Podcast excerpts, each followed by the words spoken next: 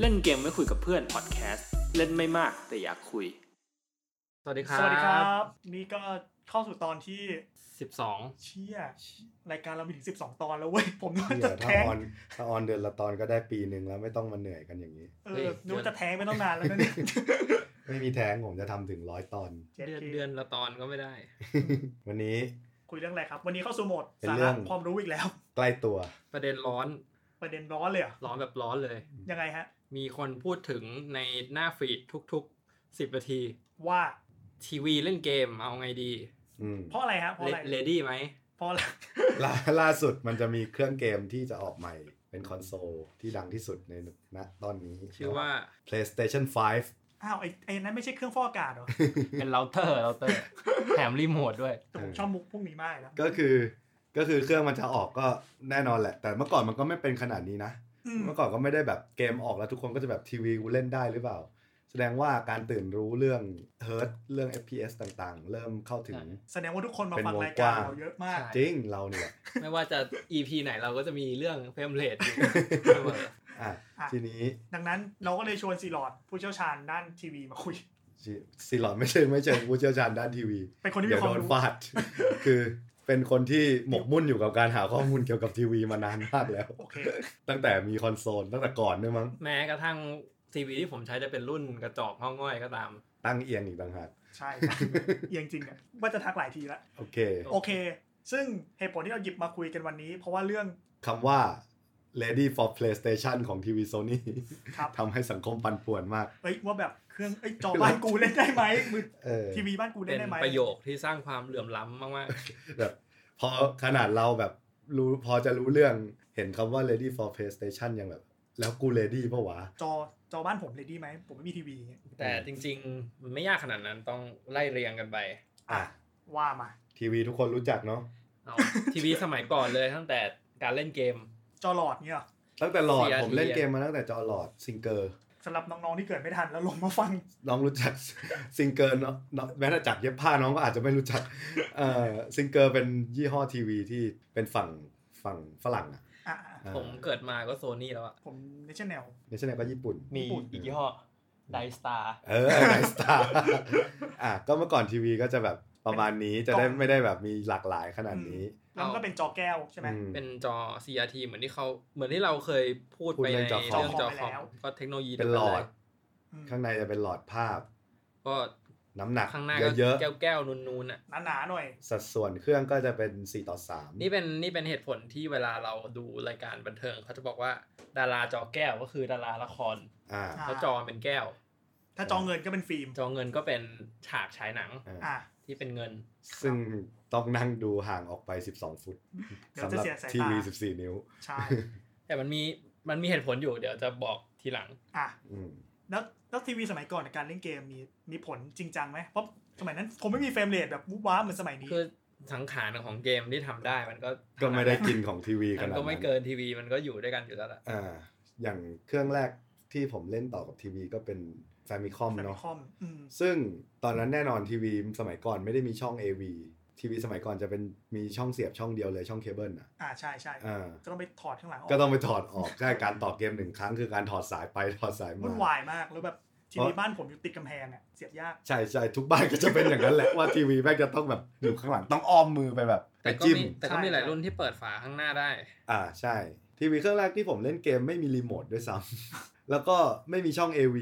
เพราะฉะนั้นอ่ะการเสียบเข้าไปอ่ะคือเราเสียบเข้าไปในช่องสัญญาณปกติใช่ไหม ใช่ แล้วเราก็ต้องไปจูนหาเว้ย อ่าใช่จะมีช่องหนึ่งที่เล่นได้ ใช่จะมีหนึ่งช่องที่เล่นเกมได้ เออว่ะจริงด้วยว่ะ ผมเนี่ยไม่มีคอนโซลเป็นของตัวเองผมเกิดมาผมก็เจอสามสีละ อืม อืมก็ยุคแรกก็จะเป็น ประ ประ มา มา ณ ณนั้น ซึ่งถ้าเกิดเก่ากว่านั้นหน่อยก็จะพวกอาตาลิอะไรอย่างนี้ก็จะเล่นกับทีวี พูดแต่พูดถึงทีวี ผมก็ใช้ CRT มานานนะตั้งแต่มันเป็น 14 นิ้วอะเล็กๆโค้ง จอโค้ง ๆจนจนยุคหลังมันเป็น CRT แต่ว่ามันทำจอแบนมา โซนี่ไหมเนี่ย โซนี่เวก้า โซนี่อยู่แล้วเวก้า โซนี่เวก้า โซนี่คือเจ้าแรกที่เข้าประเทศไทยแล้วก็ค่าคือทีวีจอแบน พวกเองกลายเป็นทีวีไพร่ไปเย แล้วตอนนั้นคือ โฆษณาดีด้วย เออ 29 นิ้ว ใช่ ใหญ่โต โคตรใหญ่บ้านใครมีโคตรเท่ จำโฆษณาได้ ตัวใหญ่แล้วก็ เวก้า อ่า อินจิน แล้วก็ลำโพง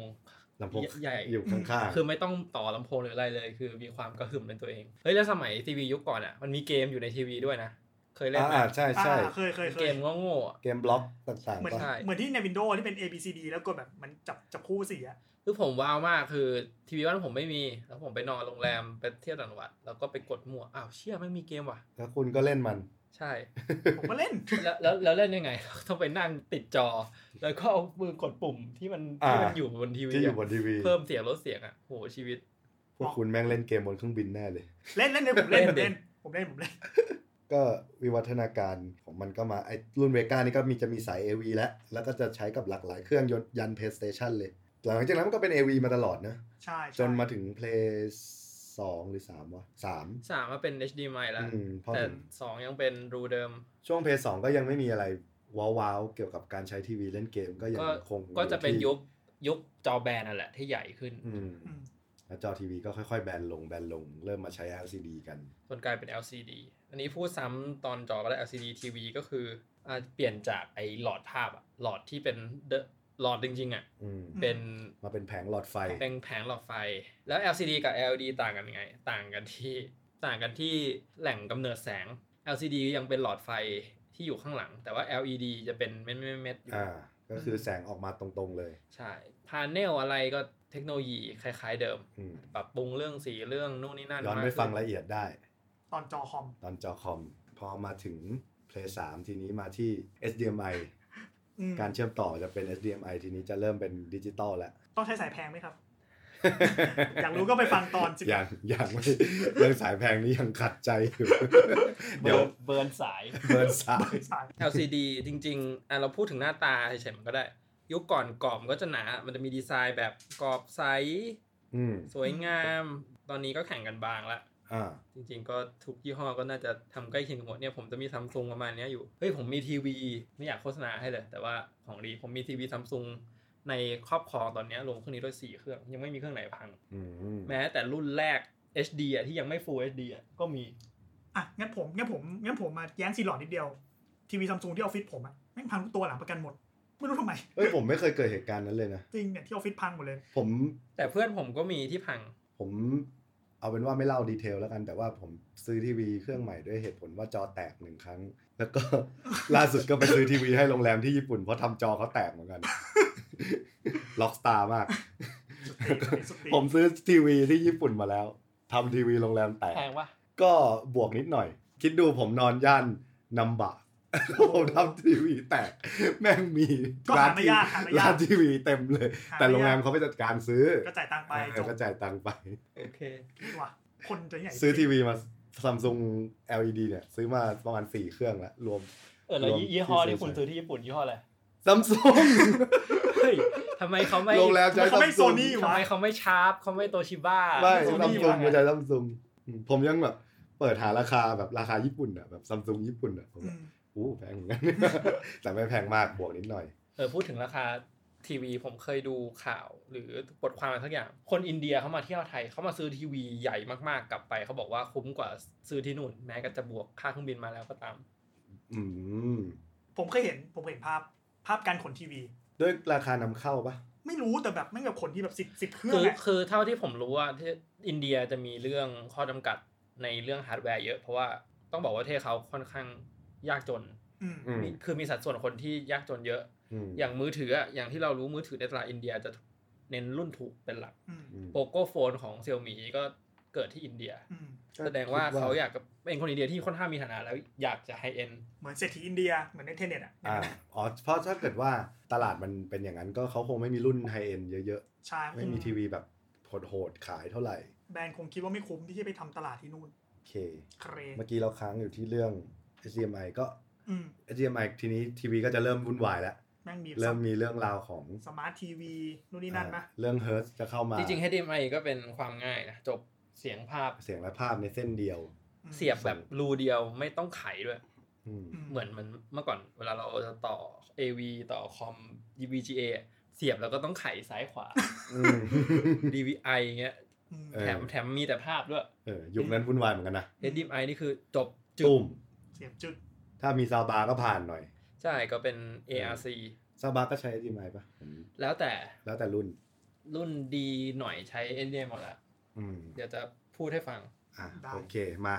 ทีวีก็ประมาณนี้มันอยู่ทุกบ้านอยู่แล้วอะเมื่อก่อนมาผมยังเพิ่งแชร์มีมไปว่ามีฝรั่งผู้หญิงทวีตว่าแบบผู้ชายคิดว่าแบบ เออต้องการแค่เนี้ยแหละ ต้องการแค่นี้แหละอยู่แค่นี้ก็ได้ในบ้านอะ ก็ มี คือ แค่ มี นี้ ที ก็พอ วีเครื่องเดียวกับ เก้าอี้สนามหนึ่งตัว A4 เก้าอี้สนาม มีทีวีเกมแล้วก็เก้าอี้หนึ่งตัว ไม่ต้องมีเก้าอี้ ใช่ ผมประทับใจซีหลอดคอมเมนต์ว่าไม่ต้องมีเก้าอี้ก็ได้ พื้นได้พื้นได้ ใช่ผู้ชายอยู่แบบนั้นได้เลย ได้ได้ จริงๆอ่ะถ้าถ้าต้องตัดอย่างหนึ่งจริงๆอ่ะผมตัดเกม ผมอยู่กับทีวีได้ เรานั่งดูทีวีท่านั้นมันตั้งแต่เกิดนะ ใช่ เราไม่ต้องการเก้าอี้ ใช่ เราไม่ต้องการผนังพิงด้วยซ้ำ เออเนาะใช่ตอนเด็กผมก็ไม่มีโซฟาสบายๆให้ ก็ นั่ง น ดู อนอะ ก็นอน ไม่มี ดู ก็นอนนะ นอนกับหมอนสามเหลี่ยม ผมนั่งพิงผนังบ้านไม้ดูทีวีเลยห่างกันประมาณ 3-4 เมตร ก็ทีวีก็ประมาณนี้วัฒนาการคร่าวๆ ไม่เป็นไรทุกคนเห็นกว่าการเติบโตของทีวีอยู่แล้ว โอเค ทีนี้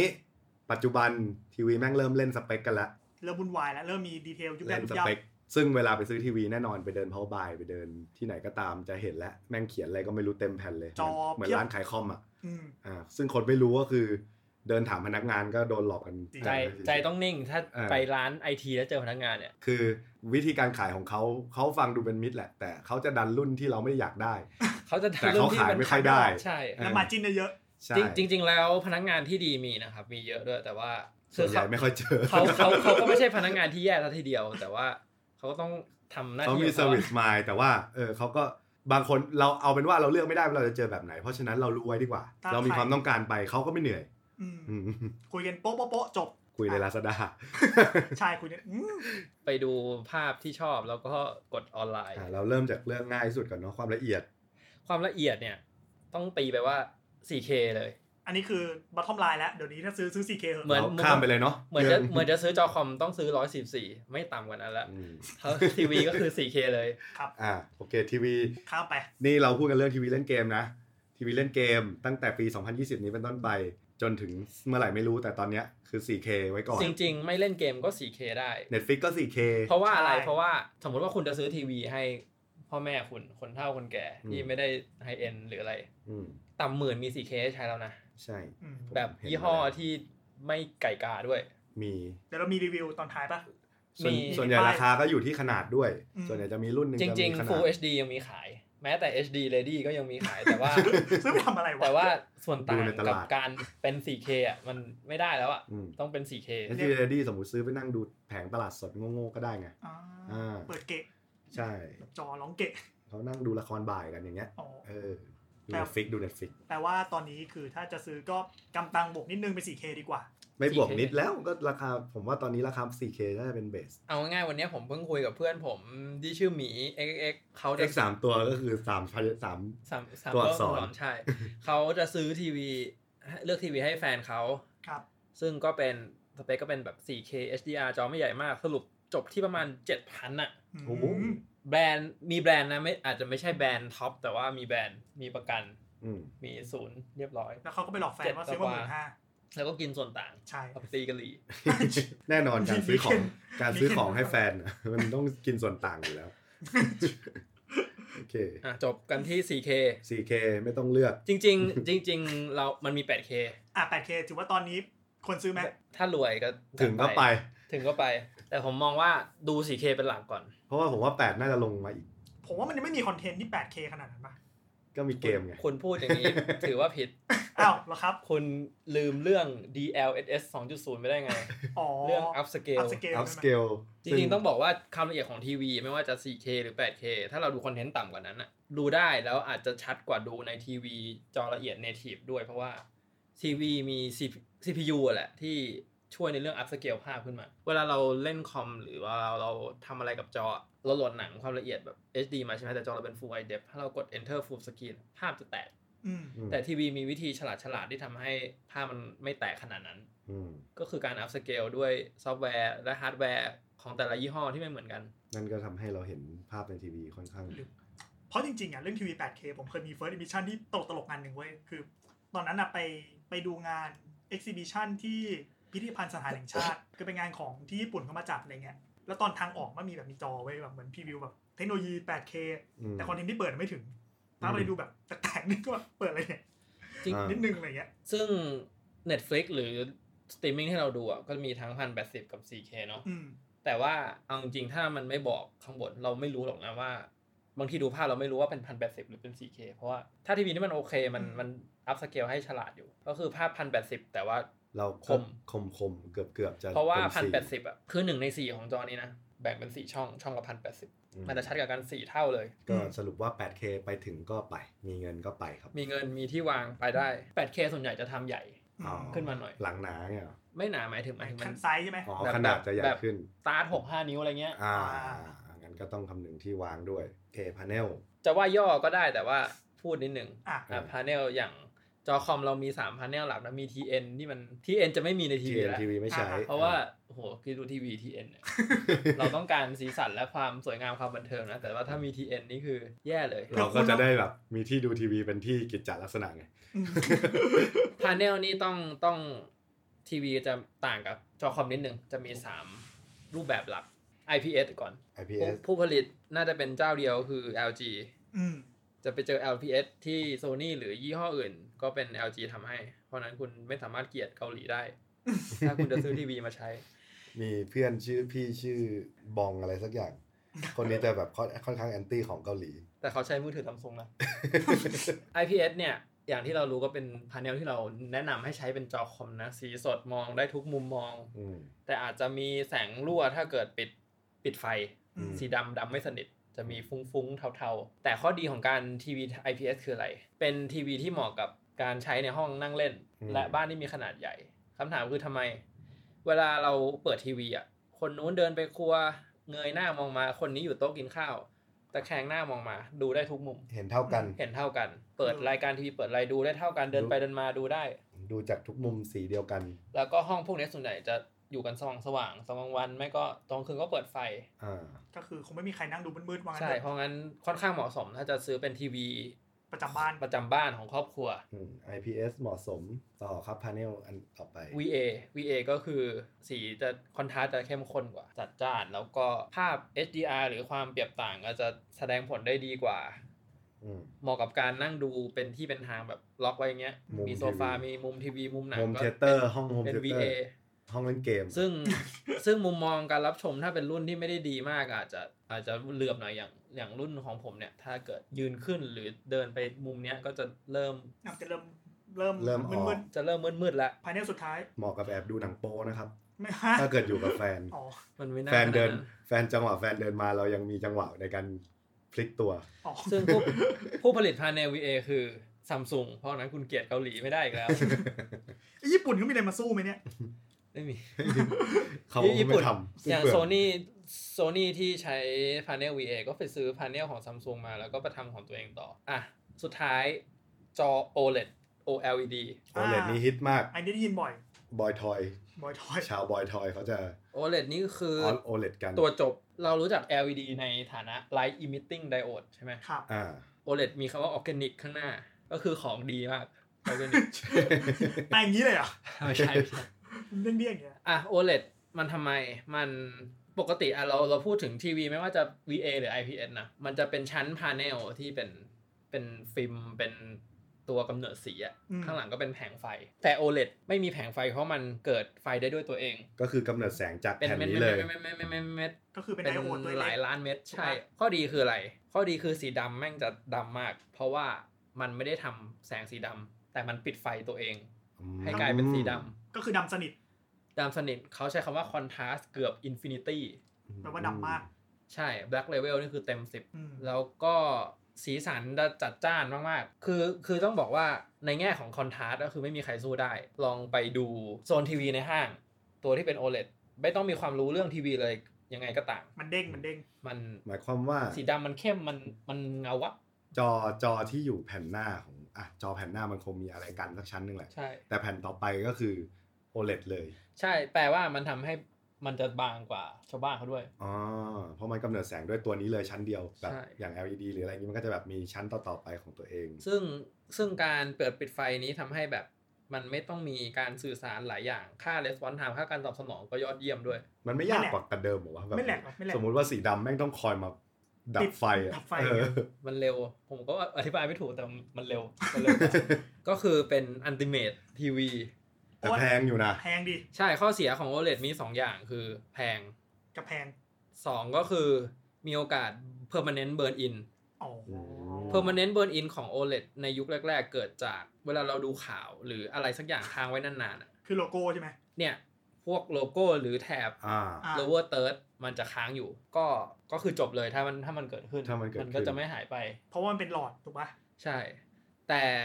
ยุคหลังๆอ่ะยุคยุคปัจจุบันเขาจะมีซอฟต์แวร์มีแบบกำหนดให้ทีวีตัวเนี้ยมันรีเฟรชตัวเองทุกๆ นาทีอะไรก็ว่าไป อ่า อืม ก็จะลด permanent burn in ให้ได้ขึ้น แต่ก็มีโอกาสเกิดขึ้น แปลว่าอย่างนี้ถ้าเราไปดูที่ห้างเนี่ย พวกแบบตัวตัวดิสเพลย์อะ ก็มีสิทธิ์ที่จะเจอแบบ ใช่ เห็น แต่ แบ ว่า บๆบางๆแต่มันก็เปิดตลอดมันก็ ใช่ เปิด แต่ว่า ภ เปิด พตลอด เปิดตลอดแล้วก็อย่างที่ผมบอกมันมีตัว ซอฟต์แวร์ ป้องกันอยู่แล้ว อืม แต่มันอาจจะเกิดขึ้นได้ แปลว่าถ้าเกิดเราเอาไปใช้งานที่ต้องเปิดตลอดเวลา หรือเปิดเจ็บจอคอมมันอาจจะเสี่ยงนิดนึง แต่ถ้าไม่นับเรื่องนี้กับราคาก็คืออันติเมตมากๆที่สุดแห่ง ฉะนั้นก็รอได้นะ ยี่ห้อไหนมีบ้าง OLED จริง โซนี่ ๆ มี Sony กับ LG เป็นหลักอีมียี่ห้ออื่นด้วยผมผมพูดแค่สองยี่ห้อเพราะว่ามันดี ซึ่งคนผลิตพาเนล OLED คือ LG เพราะฉะนั้นคุณเกลียดเกาหลีไม่ได้อี กแล้ว แม้กระทั่งทีวี Sony ที่เป็น OLED ก็เอามาจาก LG ครับ เพราะฉะนั้นของ LG เขาก็ต้องทำของตัวเองให้ดี ต่อไปเป็นระบบไฟและ HDR HDR เห็นมานานแล้วแหละ แต่มันอาจจะมีคนไม่รู้จัก นี่ก็สำคัญมากในการเกิดเป็นทีวีเล่นเกม อืม HDR ย่อมาจาก High Dynamic Range จริง ๆ ถ้าถ้านึกไม่ออกเขา Google คำว่ารูป HDR กูจะเห็นภาพคือมันจะเป็นภาพที่มีค่าแบบค่าความสว่างแบบ อืม เห็นแบบทั้งหมดทั้งรูปอ่ะ คือเอาง่ายๆลองอธิผมอธิบายด้วย รูปย้อนแสงริมทะเล อืม เราก็จะเห็นมืดๆกับท้องฟ้าเนาะ ใช่ใช่ แต่ High Dynamic Range อ่ะมันจะทำให้ระยะความมืดกับสว่าง มันมีตรงกลางเยอะขึ้นมาก ใช่ ทำให้เราเห็นรายละเอียดหาทรายหรืออะไรมากขึ้น อืม อืม แปลว่าแสดงผลสีได้เยอะขึ้นด้วย ซึ่งทีวีจะมี HDR น่าจะทุกทุกตัวแล้ว ต่างกับคอมที่มี HDR ยังไง ทีมใหญ่กว่า แล้วคอมส่วนใหญ่ไม่มีเขาเรียกว่าแผงหลอดไฟ อันนี้ไม่ไม่ใช่ว่าทีวีทุกตัวจะมี HDR แล้วก็จะสามารถทำภาพ HDR ที่สวยได้ คือทีวีบางตัวสเปค HDR กากอย่างทีวีของผมเนี่ย นี่คือกาก นี่กากแล้วถ้าคือถ้าคอนเทนต์มันไม่ได้เทพมากจริง ปิด HDR แต่ภาพสวยกว่าเหตุผลคืออะไร HDR ต้องทำงานกับหลอดไฟข้างหลัง ทีวีทุกตัว ถ้าเป็นระดับเริ่มเขาจะเรียกว่า Edge LED อืม แปลว่าอะไร แปลว่ามันมีหลอดไฟแค่ขอบ แต่เขาก็ทำให้มันสว่างเลี้ยงจอได้ทั้งจอ อ่าอ่าอ่า อ่า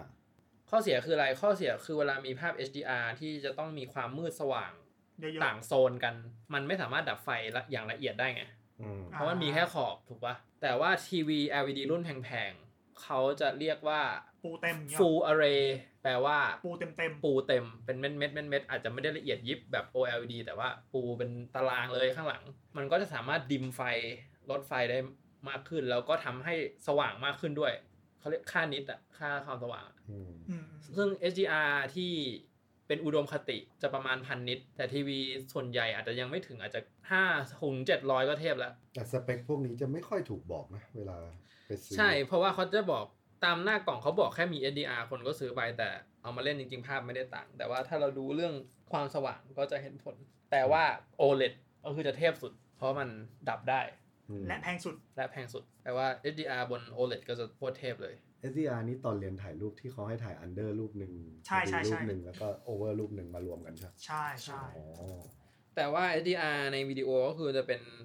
มันจะมาจากต้นทางที่เป็นกล้องที่สามารถเก็บภาพแบบ HDR ได้ตั้งแต่เริ่มเลย แล้ว เรา ส่วนใหญ่มันก็อาจใช้แบบ คือเขาเก็บมาก่อนแล้วค่อยมาทำต่อนิดนึงเลย อย่างสาย Entertainment อย่างเราเล่นเกมหรือดูหนังก็จะซอสก็จะมาเป็นอย่างนี้ไม่ว่าจะเป็นหนังสตรีมมิ่ง อืม บูเลหรือว่าหนังก็เกมคอนโซล PlayStation หรือแม้แต่เกมคอมก็เป็น HDR ก็จะภาพสวยมาก ทุกคนก็น่าจะเปิดอยู่แล้วเวลาเล่น หลายคนที่มีทีวีดีๆ ก็จะรู้เองว่ามันจะโดดเด้งสวยงามแค่ไหน สิ่งที่ควรรู้อีกอย่างหนึ่งของทีวีแน่นอนครับ เฟ เฟรรมมเรท frame rate rate ครับผม อีกแล้ว เฟรมเรทก็ก็เหมือนคอมนะ มันจริงๆ มันเริ่มที่ 60 ช่วงนี้เขาขายสเปคเฟรมเรทยังวะ ขายแล้ว ตามร้านอ่ะ เขาขายมาพักใหญ่แล้วนะ แต่ว่าไม่ได้ไม่ได้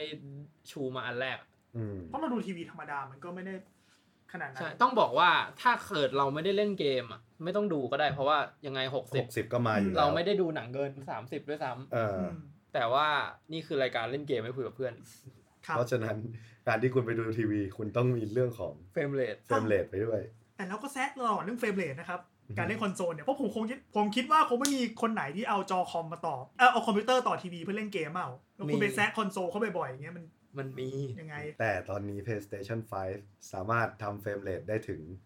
120 เฟรม อ่า ในความละเอียด 4K แล้วคุณถ้าคุณไปกดทีวี 60 มาตอนนี้คุณก็จะเป็นไอ้โง่คนหนึ่ง อ่าต้องต้องย้อนความก่อนก่อนหน้าเนี้ยทีวี HDMI 2.0 สามารถทำ120 เฟรมได้ แต่เป็น 120 ที่ 1080 อ่า แปลว่าคุณยิงสัญญาณ 4K 60 ดูหนังปกติ เล่นเกมปกติ อืม ถ้าจะเล่น 120 จะต้องยอมเหลือ 1080 120 ซึ่งตอนเนี้ย HDMI 2.1 มาแล้ว ทีวีที่มีมาแล้ว คุณจะเล่นได้ 120 เฟรม 4K แบบ แน่น แน่น ๆ ๆ ถ้าเกมทำให้ มัน ซึ่งข่าวดีคือ PS5 มีเกมที่ประกาศว่าไปถึงแล้วสอ ซึ่งชื่อว่า มีอยู่สองเกมเท่าที่ผมศึกษามาก็คือ Call of Duty Black Ops Cold War กับ ไซเบอร์พัง Cyber Punk Cyber Punk ไม่แน่ใจแต่เป็น Devil May Cry เดวิดเมคายห้า 5 Special Edition ร้อยยี่สิบ 4K ครับ ถ้าคุณคิดว่าคุณซื้อทีวีสักทีแล้วคุณอยาก จบ จบมันก็ต้อง ต้องมี ต้อง 4K 120อะเนาะ อืม ตอนนี้ราคาเป็นไง แพง แต่ว่าก็ยังสมเหตุสมผล จริงๆ นี่คือเป็นสาเหตุหลักที่เราเอามาพูดกันใน EP นี้เลย HDMI 2.1 อืม อืม ต้องย้อนกลับไปก่อนว่า ท่อมันอะทำได้ถึง 10K 120 เฟรม อืม อืม แต่ก็จะ โหดไป ใคหรน่ ไม่ อง ย จะ กดไป ทำ หน่อย ตอนนี้ก็คือ 120 เฟรม 4K ก็เป็นสุดละ แต่ 10K ก็ไม่ได้ไม่ได้เวอร์นะ ถ้าพูดถึงว่าถ้านับเรื่องมีอัพสเกลเข้ามาแล้วอีกไม่นานก็อาจจะ ก็อาจจะสักแบบสองสามปี อืม คือเราเคยพูดถึง ไม่ได้ จอ 4K เลยว่า เฮ้ย มันจะดูอะไรได้ มันผ่านมาแป๊บเดียวเองนะ มันมันจะเลยมาตรฐานไปแล้ว อืม อืม ญี่ปุ่นเคยจะยิงสัญญาณทีวีดิจิตอลเป็น 8K เขาเขาพูดถึงโรดแมปไว้แล้วด้วย เขาเคยลองทดลองยิงแล้วผม ทุกอย่างมันมาไว เขามีเทสแล้วจำได้ เราอย่าคิดว่า เฮ้ย ไม่เป็นไรหรอกแล้วเราก็ อย่า ใช้ ไป แบบ คิดว่าไม่มีคอนเทนต์มาดู พันแปดสิบ p อืม หกสิบเฟรมอายเขา นอกจากเฟรมเรทแล้วต้องดูอะไรอีกไหม ถ้าเกี่ยวกับเรื่องความสมูทของภาพเนี่ย จริง ๆ มันมีเรื่อง Input lag เป็นแบบ Input lag ก็คือการกดจอยแล้วไปโผล่ที่ทีวี อ่า อืม แปลว่ายิ่งน้อยยิ่งดี แต่จริง ๆ ทีวีปัจจุบันจะมีเกมมิ่งโหมดอยู่แล้ว แล้วมันจะเข้าให้เวลาเราเปิดเพย์เปิด อ่า คอนโซล มันจะสวิตช์ไปเอง เกมมิ่งโหมดจะลดการตั้งค่าหลาย ๆ อย่างที่ไม่จำเป็นออกทำให้ Input lag มันต่ำมาก ต่ำของทีวีคืออะไรคือประมาณต่ำ30 จริง ๆ ตัวเลขอยู่ที่ประมาณ 20บวกลบ16 10ปลายนี้ก็คือดีละดีมาก แต่ Input Lag นี่เราต้องหาข้อมูลเองปะไม่สามารถไปเปิดหน้าสเปคทีวีแล้วจะเจอปะ บางตัวมีให้ดู Ready for PlayStation เกิดมาเพื่อเล่นเกม Input lag ก็คือ อ่าบางทีเขาจะเรียกว่า Auto Automatic Low Latency Mode อ่า A ก็คือ L L M แต่ว่าอันเนี้ยไม่ค่อยซีเรียสเพราะว่าทีวีที่มันไม่ได้เวอร์กระจอกประมาณหนึงมันจะมีมาให้หมด แล้วก็ อืม แต่ถ้ารุ่นที่ไฮเอ็นหน่อย Input lag จะต่ำถึงขนาด 9 ก็มีนะ อืม คือไฮเอ็นเลย ส่วน response time หรือการความเร็วในการเขาเรียกว่าอะไรอะตอบสนองพิกเซลบนหน้าจอ ก็ยังไงมันก็จะน้อยกว่าคอม เอ้ยมากกว่าคอมแหละคอมจอมันใหญ่อะ อ่า แต่ก็ยัง ยั รั ง บ อยู่ห ได้ ลักสิบอยู่ปะ สิบบวกลบก็รับได้สำหรับ อ่า ทีวี แต่ว่าถ้าจะมีอินพุตแลกที่น้อยส่วนใหญ่มันจะมีแรดวอนไทม์ที่น้อยแล้ว ม อันนี้ไม่ต้องเป็นห่วงมาก แต่ว่ารู้ไว้ดีกว่า เพราะว่ามันจะมีแต่ว่ามันจะมีทีวีบางรุ่นที่เอามาขิงได้ว่าอินพุตแลกต่ำสิบนี่คือ เวลาไปป้ายเพื่อนแล้วเพื่อนจะสะเทือน กูแบบกูเกิดมาเพื่อเล่นเกม ใครอยากมาเป็นสายทัวร์นาเมนต์บนคอนโซล อ่า เราต้อง อ่ะ ต้องมีไว้ แต่เขาก็ไปใช้จอคอม เออนั่นจะมา เขาก็ไปใช้จอคอม ถ้าเขาจะเป็น เขาเขา มืออาชีพ เขาอยากจะ เขา จอ คงไม่นั่ง ใหญ่ๆ เล่นบนโซฟา จอใหญ่ ซึ่งสเปคทั้งหมดนี้คือ แม่งแทบไม่เหมือนการเลือกซื้อทีวีเลยนะ ๆเออเหมือนแบบเหมือนเป็นเหมือนการเลือกซื้อจอคอมที่ใหญ่ขึ้น จริงๆถ้าคุณชอบดูหนังคุณไปเดินดูตามห้างเฮ้ยตัวนี้ภาพสวยเอาจบ อ่า อ่ะ นั่นคือทีวี การซื้อทีวีแบบดูทีวี แต่มันอาจจะไม่ ready for PlayStation อ่า นี่เราคือช่อง เล่นเกมไปคุยกับเพื่อน แน่นอนเกมเกมหรือวิดีโอทั้งหลายแหละมันคือภาพและเสียง ระบบเสียงของทีวีก็สำคัญ ซึ่งระบบเสียงของทีวีมันดีกว่าจอคอมอยู่แล้วจอคอมแม่งเสียงใช้ไม่ได้เลย 5 มีเพื่อให้รู้มีอ่ะ เออ ต้องบอกว่าทีวีเนี่ยแน่นอนทีวี ถ้าเทียบกับต่อลำโพงหรือซาวบาร์มันดีกว่าอยู่แล้ว อืม แต่ทีวีสมัยเนี้ยเสียงก็ไม่กากก็ก็ดี ถามว่าต้องดูระบบเสียงไหม ดูหรือไม่ดูก็ได้ แต่จะแนะนำว่า มันจะมีทีวีหลายรุ่นที่ดีหน่อย เขาจะมีเขียนว่า Dolby Atmos หรือ Dolby Digital อ่า อืมๆ คืออันเนี้ยมันไม่ได้มีลำโพงเซอร์ราวติดมากับทีวีหรอก แต่มันจะถอดรหัสเสียงคอนเทนต์ ไม่ว่าจะหนังหรือเกมที่เราเล่น แล้วได้บิตเลทที่มากขึ้นอ่ะ คือมันจะไม่ได้แยกมิติออกมาหรอกเพราะทีวีมันก็เป็นแค่กรอบเหลี่ยมๆบางๆมันคงไม่ได้แต่ว่า แต่ถ้าถ้าสมมุติว่ามันส่งเอาพุทออกไปที่อื่น ที่รองรับ ใช่ มันก็ทำได้ สมมติถ้ามีลำโพงต่อแยกมาก็จะทำได้ ได้แล้วก็ทีวีส่วนใหญ่จะมี HDMI ที่เรียกว่า ARC ย่อมาจาก อืม Audio Return Channel แปลว่าเราต่อต่อ Home Theater หรือ Soundbar ที่เป็น ARC ก็คือ HDMI ARC อืม อืม เสียงก็จะออกที่ Soundbar ไม่ว่าเราจะต่อ PlayStation หรือดูทีวีปกติใน อืม Netflix แต่ว่าจะ ใช่ คือจะมีหมดแหละ แต่ว่าจะมีทีวีที่กลางค่อนไปทางดีหน่อยจะมีสิ่งที่เรียกว่า EARC Enhanced ARC เนี่ยเป็น ARC ที่ดีขึ้นรองรับ Dolby Atmos หรือการต่อลำโพงแบบดีๆ High End เทพเทพ อ่า สามารถแยกมิติเสียงได้มากขึ้น จริงๆ ถ้าเกิดเลือกสเปคที่ที่พูดมาก่อนหน้านี้ทั้งหมด ตัวเสียงก็น่าจะมาดีแล้วแหละ ใช่ปกติจะเป็นแบบนั้นเราก็ไปต่อลำโพงเอาเอง เราก็ไปหาเอาพุทที่เราต้องการเอา ถ้าเราคิดว่าไม่อยากฟังเสียงจาก จอ ลำโพงทีวี แต่ก็ต้องบอกว่าทีวีแม้ว่าจะตัวเป็นแสนเป็นล้านยังไง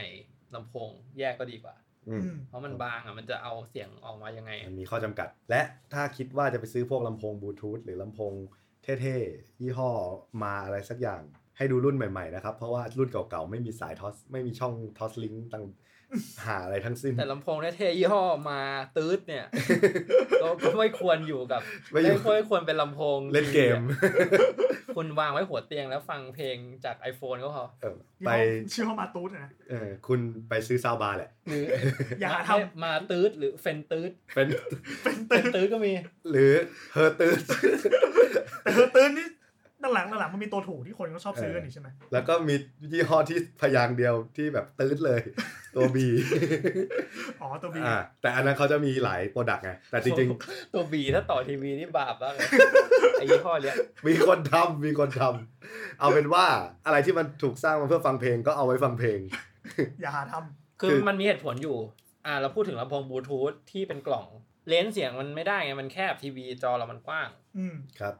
ก็ไม่ควรอยู่ด้วยกันอยู่แล้ว มีอีกเรื่องหนึ่งที่โคตรง่ายเลยและทุกคนอาจจะไม่เคยนึกถึงมันคือโมโนนะครับ ลำโพงพวกนั้นน่ะ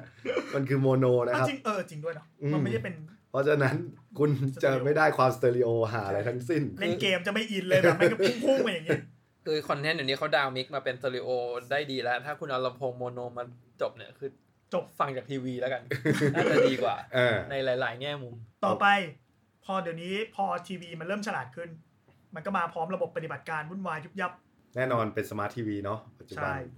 ต้องมี OS ต่างๆ เมื่อก่อนเมื่อก่อนผมแอนตี้สมาร์ททีวีมาก ตอนเนี้ยค ทำ รับ ไมอ่ะ เพราะมันห่วย คือ อ่ะมันอยู่แล้วเนี่ยมันก็เพิ่ง แน่นอน มา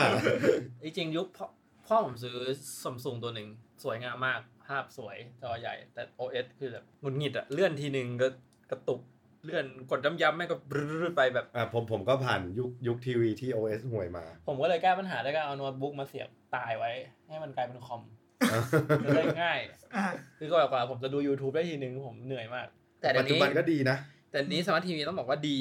ดีพอที่จะไม่ต้องต่ออะไรอีกแล้ว ยิ่งเราซื้อรุ่นที่ชิปดีประมาณหนึ่งราคาประมาณหนึ่ง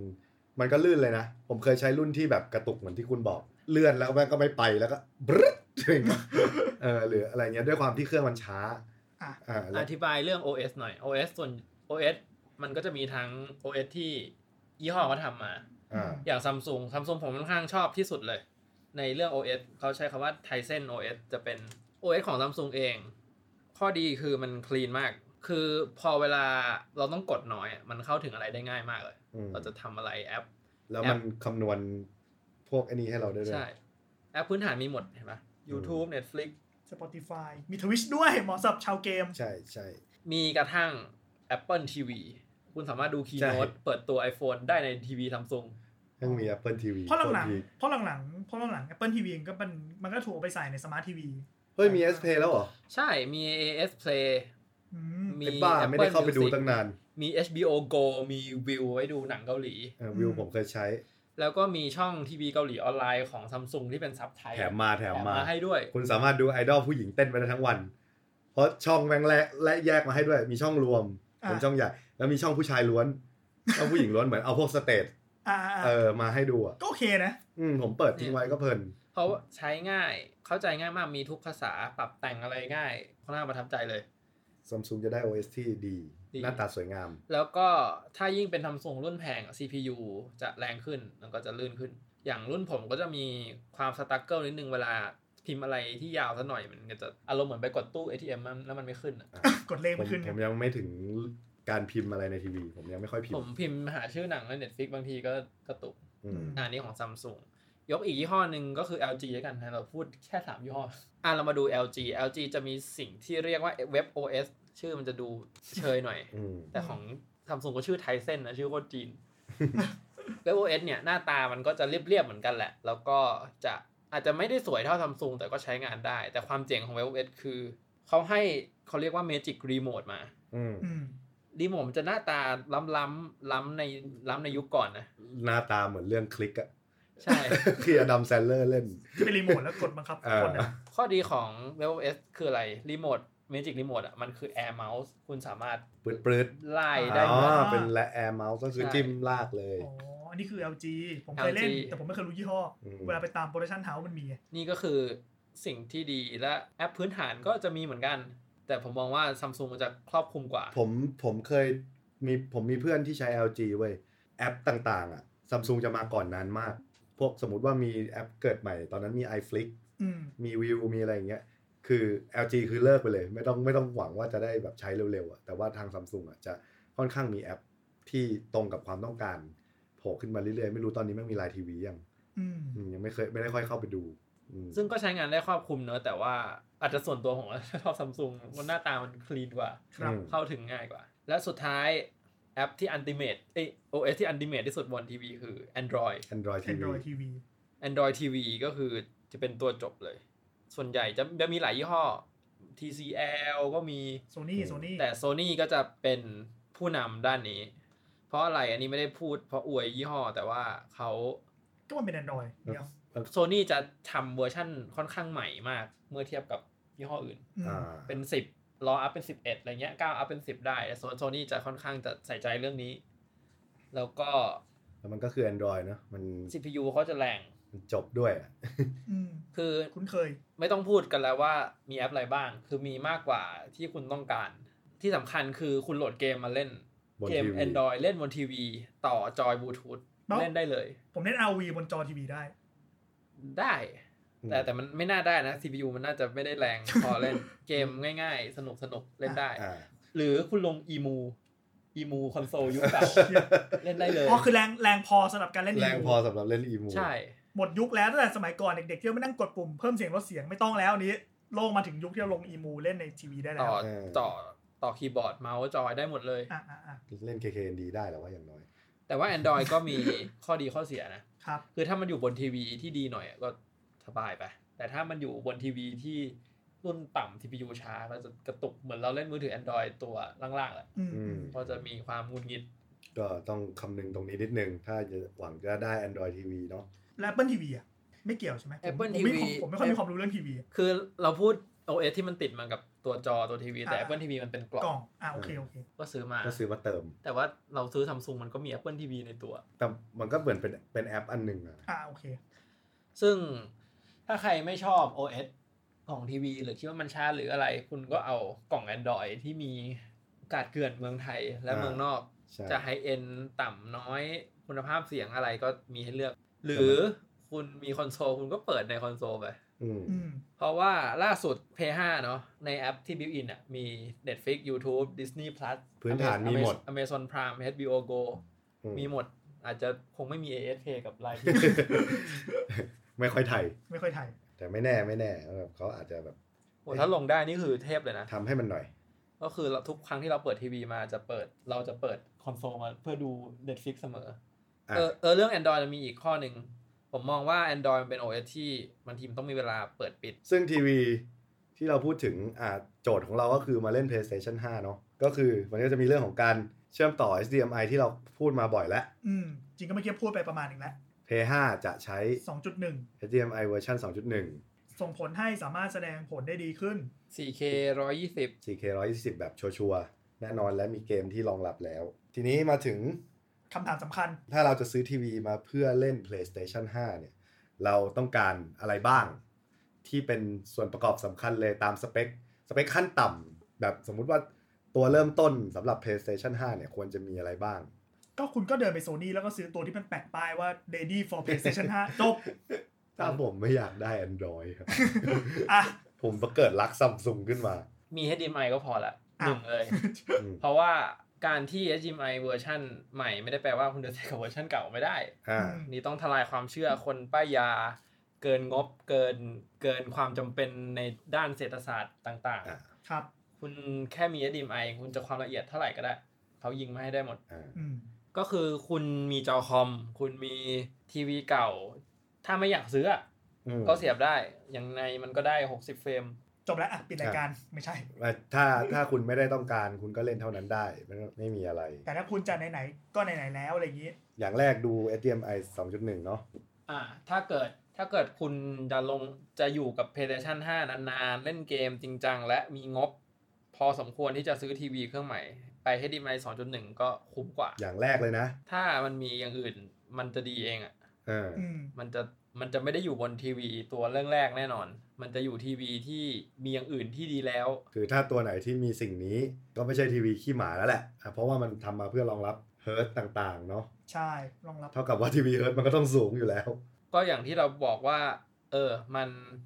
คือถ้ามันมี HDMI 2.1แปลว่ามัน 120 h z เป็น native ได้อยู่แล้ว อ้าวก็จบแล้วดิทีนี้ตัวเริ่มต้นตัวถูกที่สุดที่มี 2.1 อ่ะมีอย่างอื่นมีอะไรอีก ผผมจะพูดถึงในแง่ว่า สมมุติว่าเขาอยากจะได้ทีวีใหม่จริงๆ แต่งบจำกัด คุณ อืม ก็อ่ะอาจจะตัด 2.1 ทิ้งไปเล่น 60 ก็ก็ได้ อืม ก็สามารถซื้อได้ในราคาที่ไม่แพงอยู่แล้ว แล้วต้องมีอะไรอีกครับ พาเนลเนี่ย อย่างที่บอกก็คือ OLED มันดีที่สุดใช่ไหมแต่ว่า แพง แพงแล้วก็อาจจะเสี่ยงเบิร์นอิน คนอาจจะไม่ได้มีงบขนาดนั้น สมมติว่าเราใช้ 2.1 แล้ว OLED ด้วยก็จะ แพงขึ้น แพ ไปอี ง ก แพงแบบแพงในแพง เพราะฉะนั้น แต่ก็แต่ถามว่าจบไหมก็จบ ก็ถ้าไม่ไหวก็ IPS ผมผมจะค่อนข้างทีวีเอถ้าจะเป็นทีวี เล่นเกม เล่นเกม ผมมาชอบ อ่ะเพราะว่าเล่นเกม คอนทร เราอยู่ในมุม เพราะเราไม่ได้เดินไปเดิน สต์ มา ใช่ แล้ว อยู่ในมุมคอนทราสต์ที่สวยงาม อ่ะ อืม แล้วผมเล่นกลางคืนปิดไฟ โอเคก็ดูการใช้งาน ถ้ามันใช้หลายอย่างแบบอาจจะดูจากหลายแบบไม่ได้ใช้เล่นเกมอย่างเดียวไม่ได้แบบอยู่เป็นที่ ก็ IPS ไป ก็ ควบ IPS คุม ไป ควบคุม แต่ถ้าเกิดคิดว่ากูไม่ไปไหนกูไม่ขยับไปไหนหรอกถ้ากู เครื่องนี้ ถ้ากูอยู่หน้าทีวีอ่ะถ้ากูจะเล่นเกมกูก็จะอยู่ตรงเนี้ย อืม อ่าแต่ถ้าเพื่อนมาหลายคนอาจจะเล่นเกมกันแบบดูรอบๆไม่ได้นะ ก็ก็ไปจัดห้องให้ดีแล้วกัน อืม ครับ ถ้างั้นเราจะไปแนะนำทีวีที่เราจะพูดถึงสเปคของทีวี แต่ละตัวที่เราแนะนำแล้วก็ช่วงราคาที่เหมาะสม อ่าโอ อ่ะ เค เข้าสู่ช่วงป้ายยานะฮะ ก่อน โเค ก่อนอื่นเราพูดถึงขนาดกันก่อนอ่าขนาดทีวีอ่ะค่อนข้างสำคัญทีเดียว อ่า คือง่ายง่ายๆเรา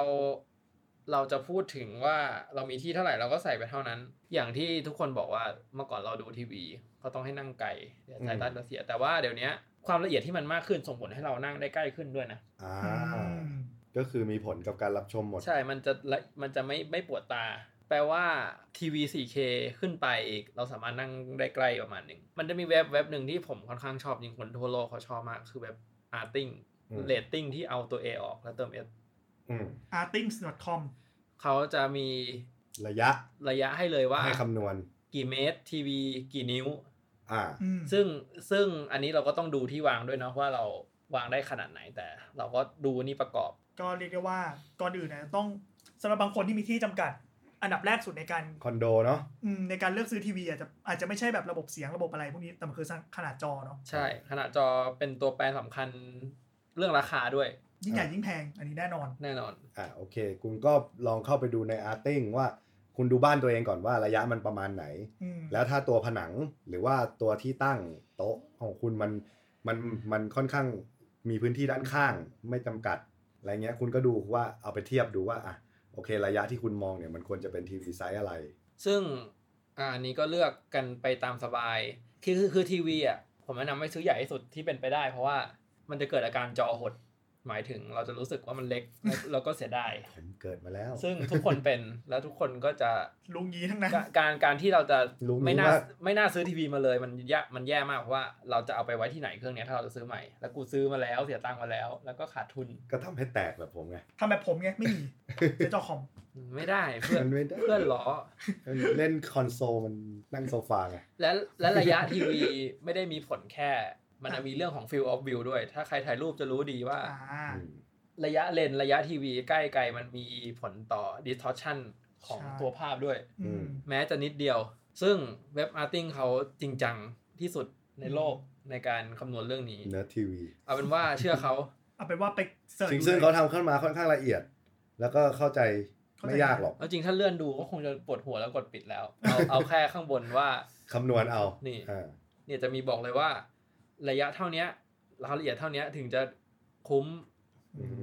ม เรียกว่าละเอียดมากละเอียดมาก แล้วถ้าใครขยันก็ดูให้ครบเพื่อได้ทีวีที่ดีที่สุดที่เหมาะสำหรับเรา แต่ผมว่าแค่รูดตรงเนี้ยก็ ก็พอจะรู้ แล้วก็เอาไป า คือมันจะทำให้สโคปการเลือกรุ่นของเราแคบลงด้วย อืมเดี๋ยวนะ คือเราตีไปเลยว่าเราเอาอย่างอย่างผมในอนาคตผมว่าจะเปลี่ยนเป็น 55 นิ้ว อืม ระยะระยะ 55 นิ้วอ่ะมันคือประมาณ 2 เมตรกว่า อืม ซึ่งผมจากตรงเนี้ยประมาณ 2 เมตร นิดๆ ก็ไม่น่าแย่มาก ห้าสิบห้านี่คือทีวีผมซึ่งระยะที่ผมดูอยู่ตอนเนี้ยผมว่ามันเหมาะสมมาก แต่ว่าผมก็รู้สึกว่าถ้าหกสิบได้ก็น่าจะดี อืม ตอนซึ่งผมมาจากสี่สิบเก้า อืม เออสี่สิบเก้าแล้วก็จอหดอย่างที่บอกเลย ผมเคยเจอมาแล้ว เพราะฉะนั้นอ่ะเกิดขึ้นจริง อย่าเสียดายถ้าเพิ่มได้ก็เพิ่ม อันนี้มีเป็นข้อมูลที่ผมรีเสิร์ชด้วยตัวเองมา 55 นิ้วเป็นขนาดและราคาที่ค่อนข้างคุ้มที่สุดหมายถึงว่าต่ำกว่านั้นมันจะต่างกันไม่มาก จัดตามสัดส่วนใช่ไหม แต่ว่า 65 ขึ้นไปก็จะค่อนข้างกระโดดละ แต่ว่าก็ดูเอาแล้วแต่รุ่นแล้วแต่เทคโนโลยีแล้วแต่แบรนด์ ข้อสำคัญไปซื้อทีวี อย่าตัวคนเดียว ถ้ามีเพื่อนจะดี เขาส่งที่รถ แล้วเราต้องยกขึ้นบ้านคนเดียว อ๋อ ยกเว้นคุณแบบอาจส่งถึงส่งพร้อมติดตั้งอันนั้นก็เรื่องหนึ่ง ผมค่อนผมแนะนำอะไรอย่างหนึ่งห้างอ่ะต้องบอกว่าค่อนข้างแพง อืม อืม ราคาสูง พวกร้านทีวีที่เป็นร้านตึกแถวที่เป็นร้านตัวแทนจำหน่ายอย่างถูกต้อง กับเว็บออนไลน์ค่อนข้างถูกกว่า อืม แล้วคุณจะได้ประกันอะไรเท่ากันด้วย อืม พูดงี้นี่ห้างไม่ลงสปอนเซอร์แล้วนะ เขาไม่ลงอยู่ ก็ แล้ว ก็ก็ห้างมีบิ๊ห้างมีโปร ลองดูก็คือลองเช็คราคาดูก่อนอะไรอย่างนี้ เทียบเอาแล้วแต่บางคนก็สบายใจที่จะไปเดินจับจับมองมอง อ่าแต่อย่างห้างจะมีข้อดีเช่นสมมติซื้อ คุณได้คุณได้เจอหน้าตามันจริง ก็ลองดูครับ ลองดูตามความเหมาะสม คุณพาแฟนไปด้วยแฟนคุณอาจจะแบบ ๆ แฟ อ่ะ นแฟนคุณก็อาจจะชี้รุ่นที่ถูกที่สุดและใหญ่สุดให้คุณโดยที่ไม่สนว่ามันกี่เฮิ ร์ตซ์ แต่คุณไปห้างคุณจะมีสายเดียมายแพงๆ ให้เลือกซื้อนะครับ เจมาเรามาดู ป้า ที ย วี ยาไหม ที่อยากจะแนะนำดีกว่า เข้าสู่ช่วงป้ายยาโดยซีร อน อ่ะอจยู่แล้ว ริง ๆ เอาเริ่มตั้งแต่ เอาจะมาถูกหรือมาแพงก่อน มาถูกก่อนสิ ถุงนี่คือเท่าไหร่ถุงนี่คือเท่าไหร่ ต้องบอกว่าทีวี อย่างที่ผมพูดไปเมื่อตอนต้นคลิปว่าผมเพิ่งแนะนำเพื่อนผมเขาซื้อทีวีประมาณ 7,000 เท่านั้นได้ 43 นิ้ว HDR แล้วก็เป็น OS ที่ดี อืม อืม ซึ่ง อ่ะตอนนี้ทีวี จริงๆ มันแล้วเรื่องงบแบบพูดยากนะ เพราะมันแล้วแต่ไซส์แล้วแต่งบ อืม แต่ผมแนะนำคนที่มีห้องหรือบ้านที่มันไม่ได้ครับแค่ประมาณหนึ่งอ่ะ งั้นเรามา ห้าห้าสิบห้าสิบนิ้ว เราตั้งที่ห้าสิบห้าไหม ใช่ เพราะว่ามันเป็นขนาดที่คุ้มที่สุดนี่ ใช่ใช่ใช่ อ่า ใช่อ่ะผมตีไปว่าห้าสิบห้านิ้วแล้วกัน โอเค เพราะว่าคนเล่นเกมก็ต้องอยากได้จอประมาณนี้แหละ ห้าสิบห้า จอเล็กก็ไปเล่นในคอมหนุน โอ๊ยเจ็บ ครับ อ่ะห้าสิบห้านิ้วตัวแรก ต้องบอกว่าทีวี entry level ผมจะค่อนข้างชอบยี่ห้อจีน อืม มียี่ห้อจีนสองยี่ห้อที่เรียกได้ว่าโด่งดังและคุณภาพสูงมาก คือ TCL กับ Hisense อืม ไม่รู้ว่าคุณเคยได้ยินกันไหม TCL นี่คือโด่งดังแน่นอนไปเห็นทั่วและขายดี และเป็นหนึ่งในยี่ห้อ ที่เป็นของรางวัลปีจับสลากปีใหม่ ยอดฮิตเหรอย อดฮิตมาก TCL เนี่ย เพราะอะไรเพราะมันไม่แพง ใช่เพราะผมไปซื้อของแบบตอนซื้อของจัดปาร์ตี้ปีใหม่อะไรเงี้ยเป็นคนไปเลือกซื้อ อืม ผมก็แบบอ่าทีวีก็เอา TCL เนี่ยถูกได้ใหญ่ อืม อืม ถูกและดี ใช่แล้วก็แบบไม่แย่ไม่ไม่ขี้หมาแล้วเขาก็เหมือนว่าน่าไว้ใจขึ้นเรื่อยๆอ่ะ อืม อืม entry level อ่ะ อืม อืม ยี่ห้อจีนกินทุกแบรนด์ อ่า แต่ที่ผมใช้ซัมซุงเพราะว่าพ่อผมซื้อให้ผมก็เลยไม่ อ้าว ไม่ไม่ต้องจ่ายก็เอา ครับถ้ามันไม่ซื้อโซนี่อะครับไหนๆพ่อซื้อให้ มันก็จะสุดไป ไง มันก็จะดูแบบ นิดนึงนิดนึง ได้คืบจะเอาศอก ก็จะดูกำเริบเสิร์ฟสารของฟรีผมไม่เกี่ยงอยู่แล้ว อืม อ่ะโอเค อ่ะจริง ๆ TCL อ่ะตัวเริ่มต้น ผมแนะนำเป็น QLED จริงๆ มันมีหลายรุ่นนะ ก็เลือกไซส์เอา 55 นิ้ว ราคาราคาจริง ๆ แล้วมันประมาณหมื่นต้น ถ้าบวกโค้ดบวกโค้ดอะไรก็เหมือนต้น อืม ทีวีจะผมไม่อยากจะพูดเรื่องราคาแบบเป๊ะๆอะมัน มันแล้วแต่ variable มากเลย อืม คือหมายคือหมายความว่าละถ้าไปห้างเจอราคาหนึ่ง อืม เข้าเว็บช้อปปิ้งออนไลน์ยอดฮิตก็เจออีกราคาหนึ่ง ใช่ อ่าในห้างจะปลายแหละหมื่นปลายตัวเนี้ย ในห้างบางทีก็จะแพงแล้วก็มีลดอีก ขีด เท่านี้ ขีด ขีดขีดเยอะ อื อื ม ม ก็อย่าลืมเช็คให้ดีก่อนซื้อ เช็คราคา ตัวนี้ดียังไงตัวนี้เป็น Android อืม ตัวนี้เป็น QLED ก็คือตัวเนี้ยจะเป็น LED TV ที่มีเทคโนโลยีสีที่ดีกว่าตัวทั่วไป ความ อืม ดำดีกว่าด้วย อืม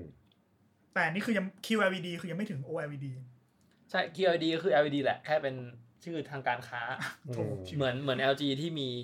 Nano Cell อ่ะ ก็ อ่ะ ประมาณนั้น ตัวนี้ได้อะไรบ้าง ตัวนี้มี สำหรับเล่นเกม Dolby Vision ด้วย Dolby Vision คือเป็นมาตรฐาน HDR ที่สูงที่สุดเวลาเราดู Netflix หรือหนัง อ่า ซัมซุงยังไม่มีเลย อ่า คือไม่ได้แปลว่าภาพมันจะสวยกว่าซัมซุงรุ่นแพง แต่ว่าในราคาหมื่นต้น 55 นิ้วเนี่ยโหแบบ คือถ้าจับชนกันแล้ สุ ว ดจริง ตัวนี้แม่งคือสุด response time หก เอายี่ห้อ ไหนแล้วเขาทำหก มันเขียนอยู่ อ๋อ จริงเปล่าไม่รู้ ไม่ต้องไม่ต้องสนใจหรอกผมว่ามันน้อยไป อ่ะแล้วตัวนี้คือ 4K เนาะ เพราะคือตัวเนี้ยที่ผมกล้าอวยเพราะว่ามันผมไปเจอมันแล้วที่ห้างห้างหนึ่ง อืม แถวสยาม อืม สีดีเลยสีดีจนตกใจใน NT level เนี่ย อืม ก็คือโหตัวจบ ขออีกทีนะอะไรนะ เมื่อกี้ TCL QLED อืม อ่ะ อีกตัวหนึ่งเป็นยี่ห้อไฮเซนไฮเซนเนี่ยเป็นยี่ห้อจีนโดยแท้จริง อีกยี่ห้อหนึ่ง อืม แต่เขาเป็นสปอนเซอร์บอลโลกนะ อ๋อมีภาษีนิดนึง เอ้ย ไม่ใช่บอลโลกยูโร อ่า อ๋ออ่ะ เป็นเขาเป็นมาหลายปีแล้วไฮเซนก็จะค่อนข้างคู่ขี้กับ TCL เลยก็คือ ถ้าพูดถึงของจีนที่ดีเราก็จะนึกถึงของที่มีคุณภาพในราคาที่ย่อมเยาว์ จ่ายน้อยได้มาก นี่ผมมองว่าสองยี่ห้อนี้เท่ากัน อืม แทบจะทุกทุกกระบวนท่า ตัวแนะนำเริ่มต้นของ Hisense ก็คือ เนี่ยไฮเซนถ้าคุณจะเอาไซส์หกห้านิ้วอะคุณซื้อได้แค่ เหี้ย หมื่นห กแต่ถึงอันนี้จะเป็นตกรุ่นมาสองปีแล้ว แต่ก็ได้ขนาด เชี่ย แล้วทำไมยังลดได้อีกถ้าเกิดเป็นช่วงโปร เพราะทีวีเป็นเครื่องใช้ไฟฟ้าที่มีงานแฟร์มีโปรเยอะ อ่า โหดซาด โหัวไหมล่ะ แล้วนี่ห้าสิบห้านิ้วเท่าไหร่เนี่ยอ๋อเท่านั้นเหรอ หมื่นสี่หมื่นสาม หมื่นสามที่ลดได้อีก แต่จริงๆจริงห้าห้านิ้วน่าจะมีต่ำหมื่น หรือหมื่นประมาณอยู่ อืม ไฮเส้น มีรุ่นแนะนำไหม ไฮเส้นผมแนะนำเป็นรุ่นประหยัดเนี่ย e 7 f E7F ห้าห้านิ้วเนาะ โอ้นี่เขาถูกเมื่อกี้อีกนะนี่แบบห เอ้ย มื่น อันนี้ ยุบยับเหมือนกันเนอะทีวี อ่ะ e 7 f อันเนี้ยเห็นไหมหกสิบห้านิ้วเหลือหมื่นสี่ อืม หกสิบห้านิ้ว E7F ใช่ ได้ทุกไซส์ ห้าสิบห้านิ้วก็น่าจะหมื่นหมื่นต้น หมื่ ต้น นต้น แล้วแต่ร้าน อืม อันนี้ก็จะสูสีกับ TCL ตัวเมื่อกี้เลย Android Android จริงๆไฮเซนจะมีรุ่น Android กับรุ่นที่เป็น OS ของเขาแบบพรีเมียมเลย นี่คือ 120เฮิร์ตซ์กันหมดปะที่แนะนำ ไม่ไม่ไม่หมื่นกว่าบาทไม่อย่าเพิ่งไปเอา HDMI สองจุดศูนย์ อ้าวก็คุณบอกว่าเล่น p 5 ก็อันนี้ก็บอกเลยประหยัดประหยัด อืม อ่ะ อันนี้คืออันนี้คือ entry level แอนที่เลเวล แบรนด์จีน สำหรับคนไม่มีทีวีนะ เพราะถ้ามีก็ไม่ต้องซื้อหรอก หรือหรือหรือถ้า ไม่ฟังอะ หรือหรือถ้าจะต้องใช้ 40 กว่านิ้วจริง ยี่ห้อพวกนี้ก็มีราคาแบบต่ำหมื่นให้ ใน อืม สเปคใกล้ๆกัน ถือว่าคุ้มค่ามาก อืม คือถ้าไปซื้อซัมซุงหรืออะไรพวกเนี้ยก็จะไม่คุ้มอ่ะ ผมมองว่าไม่คุ้มอะอย่างตัวผมใช้อะ OS อาจจะดี แต่ว่าคุณภาพภาพอาจจะยังสู้ทีวีจีนไม่ได้ อืม อืม แต่ถ้าใครชอบ OS หรือความเสถียรหรือติดลักยี่ห้อใช้สมาร์ทอีโค y ิสเต็มอะไรก็จัดไป อืม อืมก็ลองเวทกัน ห ดู รือใครอยากได้รีโมทเมจิกรีโมทก็ อืม จัดไป ถ้าพังก็น่าจะแพงด้วยไอ้ลิมิตเนี่ย อ่ะ อ่ะต่อไปเข้าสู่ เข้าสู่ ช่วงเพย์ห้า มา ช่วง HDMI 2.1 แล้ว สำหรับผู้ที่อยากได้ทีวี ตัวนี้ แบบอัปเกรด มีอยู่แล้วแหละ แต่ไม่ ready อันนี้ทั้งหมดนี่คือ ready ตัวต่อไปนี้จะเป็นทีวี HDMI 2.1 ที่ เรียกได้ว่า ready ทุกตัว ready ทุกตัว ready แต่มากน้อยแล้วแต่ อ่ะ อืม ตัวแรก มาเลย อืเปิดมาราคาก็ร้องแล้ว อย่าอย่าเพิ่งอย่าเพิ่งตกใจ อ๋อโอเคโอเคอ่ะตัวแรก ราคาทีวีทุกยี่ห้อที่คุณเห็นในเว็บผู้ผลิตไม่ใช่ราคาจริง อ่ะ เออ เป็นราคาป้าย อ่ะ อืม คือตามร้านจะขายจริงถูกกว่าค่อนข้างเยอะเลย อืม และยิ่งรวมโปรยิ่ง ยิ่งลงไปอีก โหเผลอๆเกือบหารสองก็มี อืม อืม แต่ อ่ะ อย่าเพิ่งตกใจ ตัวแรกเดี๋ยวก่อนเชี่ยหาหน้าก่อน งั้นตัวแรกตัวแรกเรางั้นเราเราเราให้เกียรติโซนี่ก่อน เปิดให้ ให้ โซนี่ ให้เกียรติโซนี่ทีวีผู้ผลิตทีวีที่ดีที่สุด อ่ะ โอ เริ่ม เค ต้นที่ H series H series คืออะไร อ่าทีวีโซนี่ก็จะมีลงท้ายด้วยตัวหนังสืออะตามปี อ่ะครับ A B C D E F G H H ก็คือของปีนี้ ครับ ปีหน้าก็จะเป็น I อ่ะ อืม ซึ่ง H มันเพิ่งออก I ก็ยังไม่มีข่าวหรอก X 9 10 H หรือ 9,000 แล้วแต่แพลตฟอร์มที่เขาเรียก อื อื ม ม คือ Full Array LED TV ที่อ่ามีป้ายประจำตัวว่า Ready for PlayStation 5 ตัวแรก อันนี้คือเรียกว่า OG โอ OG จี สำหรับคำนี้ อันนี้คือกูมีสิทธิ์ติดได้คนเดียวในโลก ผม ตัวนี้ ผมชอบ น่าจะขายดีผมว่า เออจริงๆผมว่าน่าขายดีเพราะว่าแบบเราสมมตินะ แบงค์โคตรเท่เลย ไม่ไม่แต่สมมติว่าเราเราสำหรับคนที่ไม่ได้ฟังพอดแคสต์ตอนนี้เดินเดินๆไปว่าเชียร์นี้แปะต้องรุ่นนี้ว่ะ เออ เออไม่ต้องคิด โซ เยอะ นี่ด้วยเหี้ยมัน ใช่ มีเหตุผลรองรับเยอะมาก ใช่ แบบก็เป็นโซนี่อ่ะ อืม และทีวีโซนี่ยังสแสดงผล PlayStation ได้ดีที่สุดด้วย อ่ะไปฟังเทปที่แล้วนะครับ จะคนที่ยังสงสัยว่ายังไงกัน ผมผมแนะนำทุกคนว่าเรื่องทีวีดูที่ Arting เหมือนเดิม ครับ ตัว Arting จะมีรีวิวทีวีในทุกๆ หมวดหมู่ โอ้ยเชี่ยเจ๋ง ถ้าเขียวหมดเลยแบบว่าเทพ คือผมมาชอบมากเลยในเว็บอาร์ติ้งนะครับไม่มีแบบรีวิวหนังรายการทีวี วิดีโอเกม กีฬา อื มี HDR Movie HDR Gaming ก็ไม่เหมือนกันด้วย อืม และมีคะแนนการต่อของ PC Monitor เออ โอ้ยเย็ ว่ะ ดเคโคตรเจ๋งเลยเว็บ เฮ้ยลองลองลองลองลองเลื่อนตรงเขียนโยนหน่อยดิ เพิ่ม เฮ้ยเมื่อกี้มันเมื่อกี้มันมีเยอะกว่านี้ป่ะที่แบบเขาไม่มีใช่ไหมอ่ะตัวตัว ไม่มีไม่มี แต่มันก็ละเอียดมากนะแบบมีแยกแยกกีฬาออกมาเนี่ยแบบ ผม มัน ขอผมขอ ผู้ใช้ไมค์ ผ นี่ มขอ ปะ อวยเว็บนี้ก่อน เว็บนี้คือเว็บที่ทุกตัวซื้อด้วยเงินเว็บไซต์เองไม่มีสปอนเซอร์เลยสักบาทเดียว เชี่ เชี่ ย ย แต่ว่าเก็บค่า Subscription ในการดูรีวิวแบบ Early Access หรือบางหมวดที่ล็อกไว้ อืม อืม ทุกอย่างเลยเป็นกลางที่ คน สุด คนอะไรจะอยากเข้าถึงรีวิวทีวี แต่เขาใช้ระบบ subscription นะเว้ยแปลว่าเขาต้องแบบ มัน เป็ มี ที่ คนจ่าย แบบ อืม แล้วเขารีวิวละเอียด ก็ มาก คือ มา ผู้ ก ผลิตทีวี เอาง่ายแค่คุณดูแค่เรื่องระยะห่างทีวี เออ ได้บรรหน้ากว่าเต็ม เออ ๆ มีใครทำขนาดนั้นไม่มี เชี่ยโคตรได้ อาร์ติ้งเท่านั้น อ่ะครับ r g i n g s com อ่ะ โอเค บอกไว้ก่อน โอเคอ่ะกลับ ตัว มา นี้ ที่ เขาจบที่ตัวเขาอยู่แล้ว Sony X9 10H หรือ อ่า 9,000H คือเมืองนอกก็ใช้เป็น 900 แต่เมืองไทยจะเป็น 90 กับ อ๋อ 9 แสดงว่าอาจจะ อืม อาจจะเป็นที่โซน ใช่ อ่า คือคือในเว็บโซนี่ของไทยอ่ะเป็น X 9 0 h แต่ในแพลตอีคอมเมิร์ซแพลตฟอร์มจะเป็น X 9 0 0 อืม อืม ก็ แต่รีวิวแต่รีวิวเว็บนี้ให้เป็น X900 ตีว่าเป็น X 9 0 0 0 0ละ X X 9 h นั่นแหละ อืม ซึ่งตัวนี้ไม่ใช่แค่ Ready for President Fight แต่ว่า Ready มัน for PlayStation 6 ไม่ใช่ มันมันดีจริง อ่ะ ๆ ตัวนี้มี local dimming ก็คือ ตัวนี้ไม่ใช่ LED LED จะเป็น full array ก็คือมี อ่า โซนไฟในการปรับ HDR ครับ ทั่วเครื่อง ครับ อาจจะไม่ถึงกับ OLED แต่ว่า ย ก็ อดเยี่ยได้ม ก็ได้ ด้วยความที่เป็น VA ก็มีคอนทราส t ที่ดี อืม แล้วก็มีค่า brightness ของ HDR ที่ค่อนข้างดี คืออย่างที่ผมบอกว่าอุดมคติคือพันหนึ่ง อืม แต่ตัวนี้ทำได้สูงสุดประมาณ 700 กว่า อืม ก็ถือว่าโอเค ค่อน นะ ข้างเยอะมากสำหรับ อืม ทีวีที่ไม่ใช่ OLED อืม แล้วก็ไม่ได้มีเทคโนเออ ดีอะเอาเป็นว่ามัน ดี แต่ข้อเสียอาจจะมีเรื่อง viewing angle ก็ เพราะ คือ เป็น VA อืม เป็น VA อ่า แต่แล้ แล้ว วเล่นเกมก็ Ready ครับ ready ตัวตัวนี้ก็จะมีข้อเสียอีกอย่างหนึ่งคือ reflection Reflection จอมันจะเป็น semi gloss ก็คือ ถ้าข้างหลังคุณมีหน้าต่างเปิดไว้ตลอดเวลาอาจจะ เรียบร้อย สะ ท้อน สะท้อนก็ดูแลเอาตัวเอง เรื่องความละเอียดอะไรนี่ก็คือ ไม่ต้องพูดกันละ อืม แต่นี่ 4K เนาะ โฟกมันโฟกอยู่แล้ว โอ้ราคานี้ ไม่นึกว่า8 8K ไง ตัวนี้มีเลสตอนไทม์ที่ดีมากดู 11 จะมีประมาณ 10 ส่วน Input lag ก็ค่อนข้างดี แน่นอนตัวนี้เป็น HDMI 2.1 นะ ก็รองรับ 120 เฟรม 4K ครับ ถ้าต่อด้วยการ์ดจอซีรีส์3,000 ก็เล่นได้เหมือนกัน นี่ค่า Input Lag ก็อย่างเนี่ย ทำละเอียดมากเลยนะ นี่ค่า Input Lag ที่ 60 h z อยู่ที่ 15 มิลลิเซกก็คืออ ม ดีมาก อืม อันนี้ outside game mode ก็คือจะเยอะหน่อยแต่ว่าถ้าอยู่ในเกมโหมดเนี่ย ก็จะ เนี่ย ลดลงมา คุณ ให้ เห็นว่าถ้าเป็น 120 h z ก็คือ เจ็ด ใช่ แต่ว่า 4K 120 ยังไม่มี เพราะเขาไม่มีอุปกรณ์ที่เทส โอเค สั้นๆได้ว่า ตัวนี้ถ้ามีเงินแล้วไม่อยากคิดเยอะตัวนี้จบ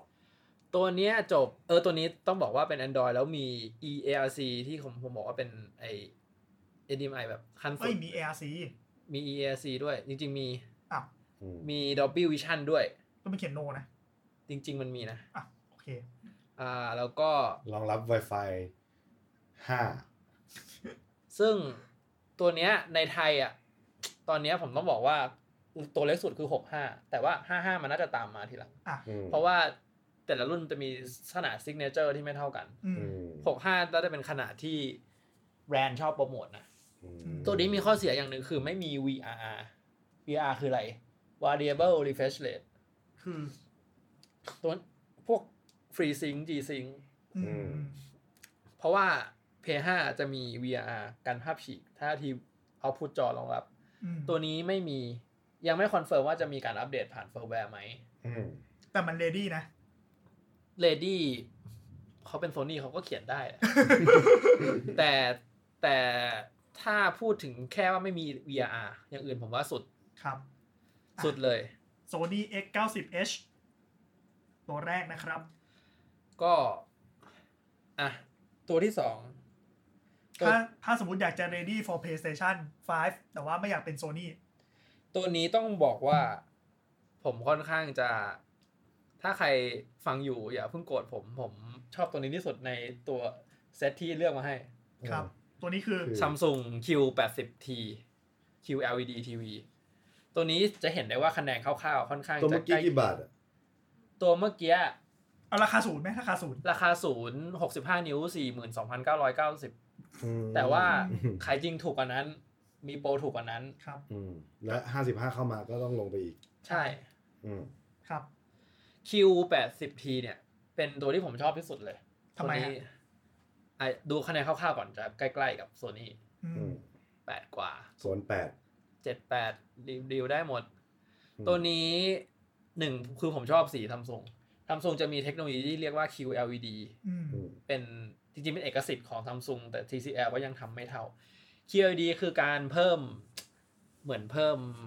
พิกเซลสีขึ้นไปอีกสีหนึ่งทำให้ color coverage มันเยอะขึ้นอ่ะ อืมอืม ซึ่งเขาเรียกว่าควอนตัมดอ d ดิสเพลย์ อืม น่าจะเคยได้ยิน อืม ควอนตัมดอ d ดิสเพลย์เนี่ย หลายยี่ห้อมีแต่ว่าเรียกไม่เหมือนกัน LG เรียก Nano Cell Nano IPS อ่า ก็คือชื่อทางการค้าแหละ Sony เรียกว่า Triluminous ซึ่งมันมีทุกรุ่น อืม แต่ว่า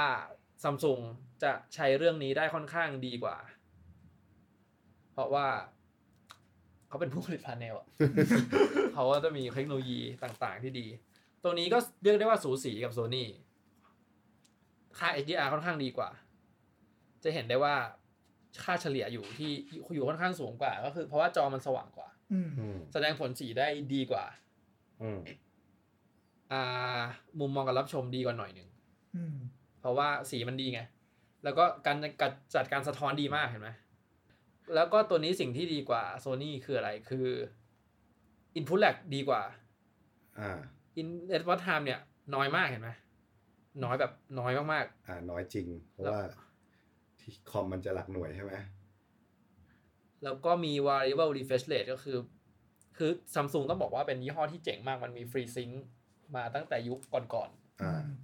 ๆ มันก็พัฒนามาเป็น VRR ที่ต่อกับ P5 แล้วเล่นได้ ก็คือมีการฉีกแบบทุกเฮิร์ต48 60 120 อ่า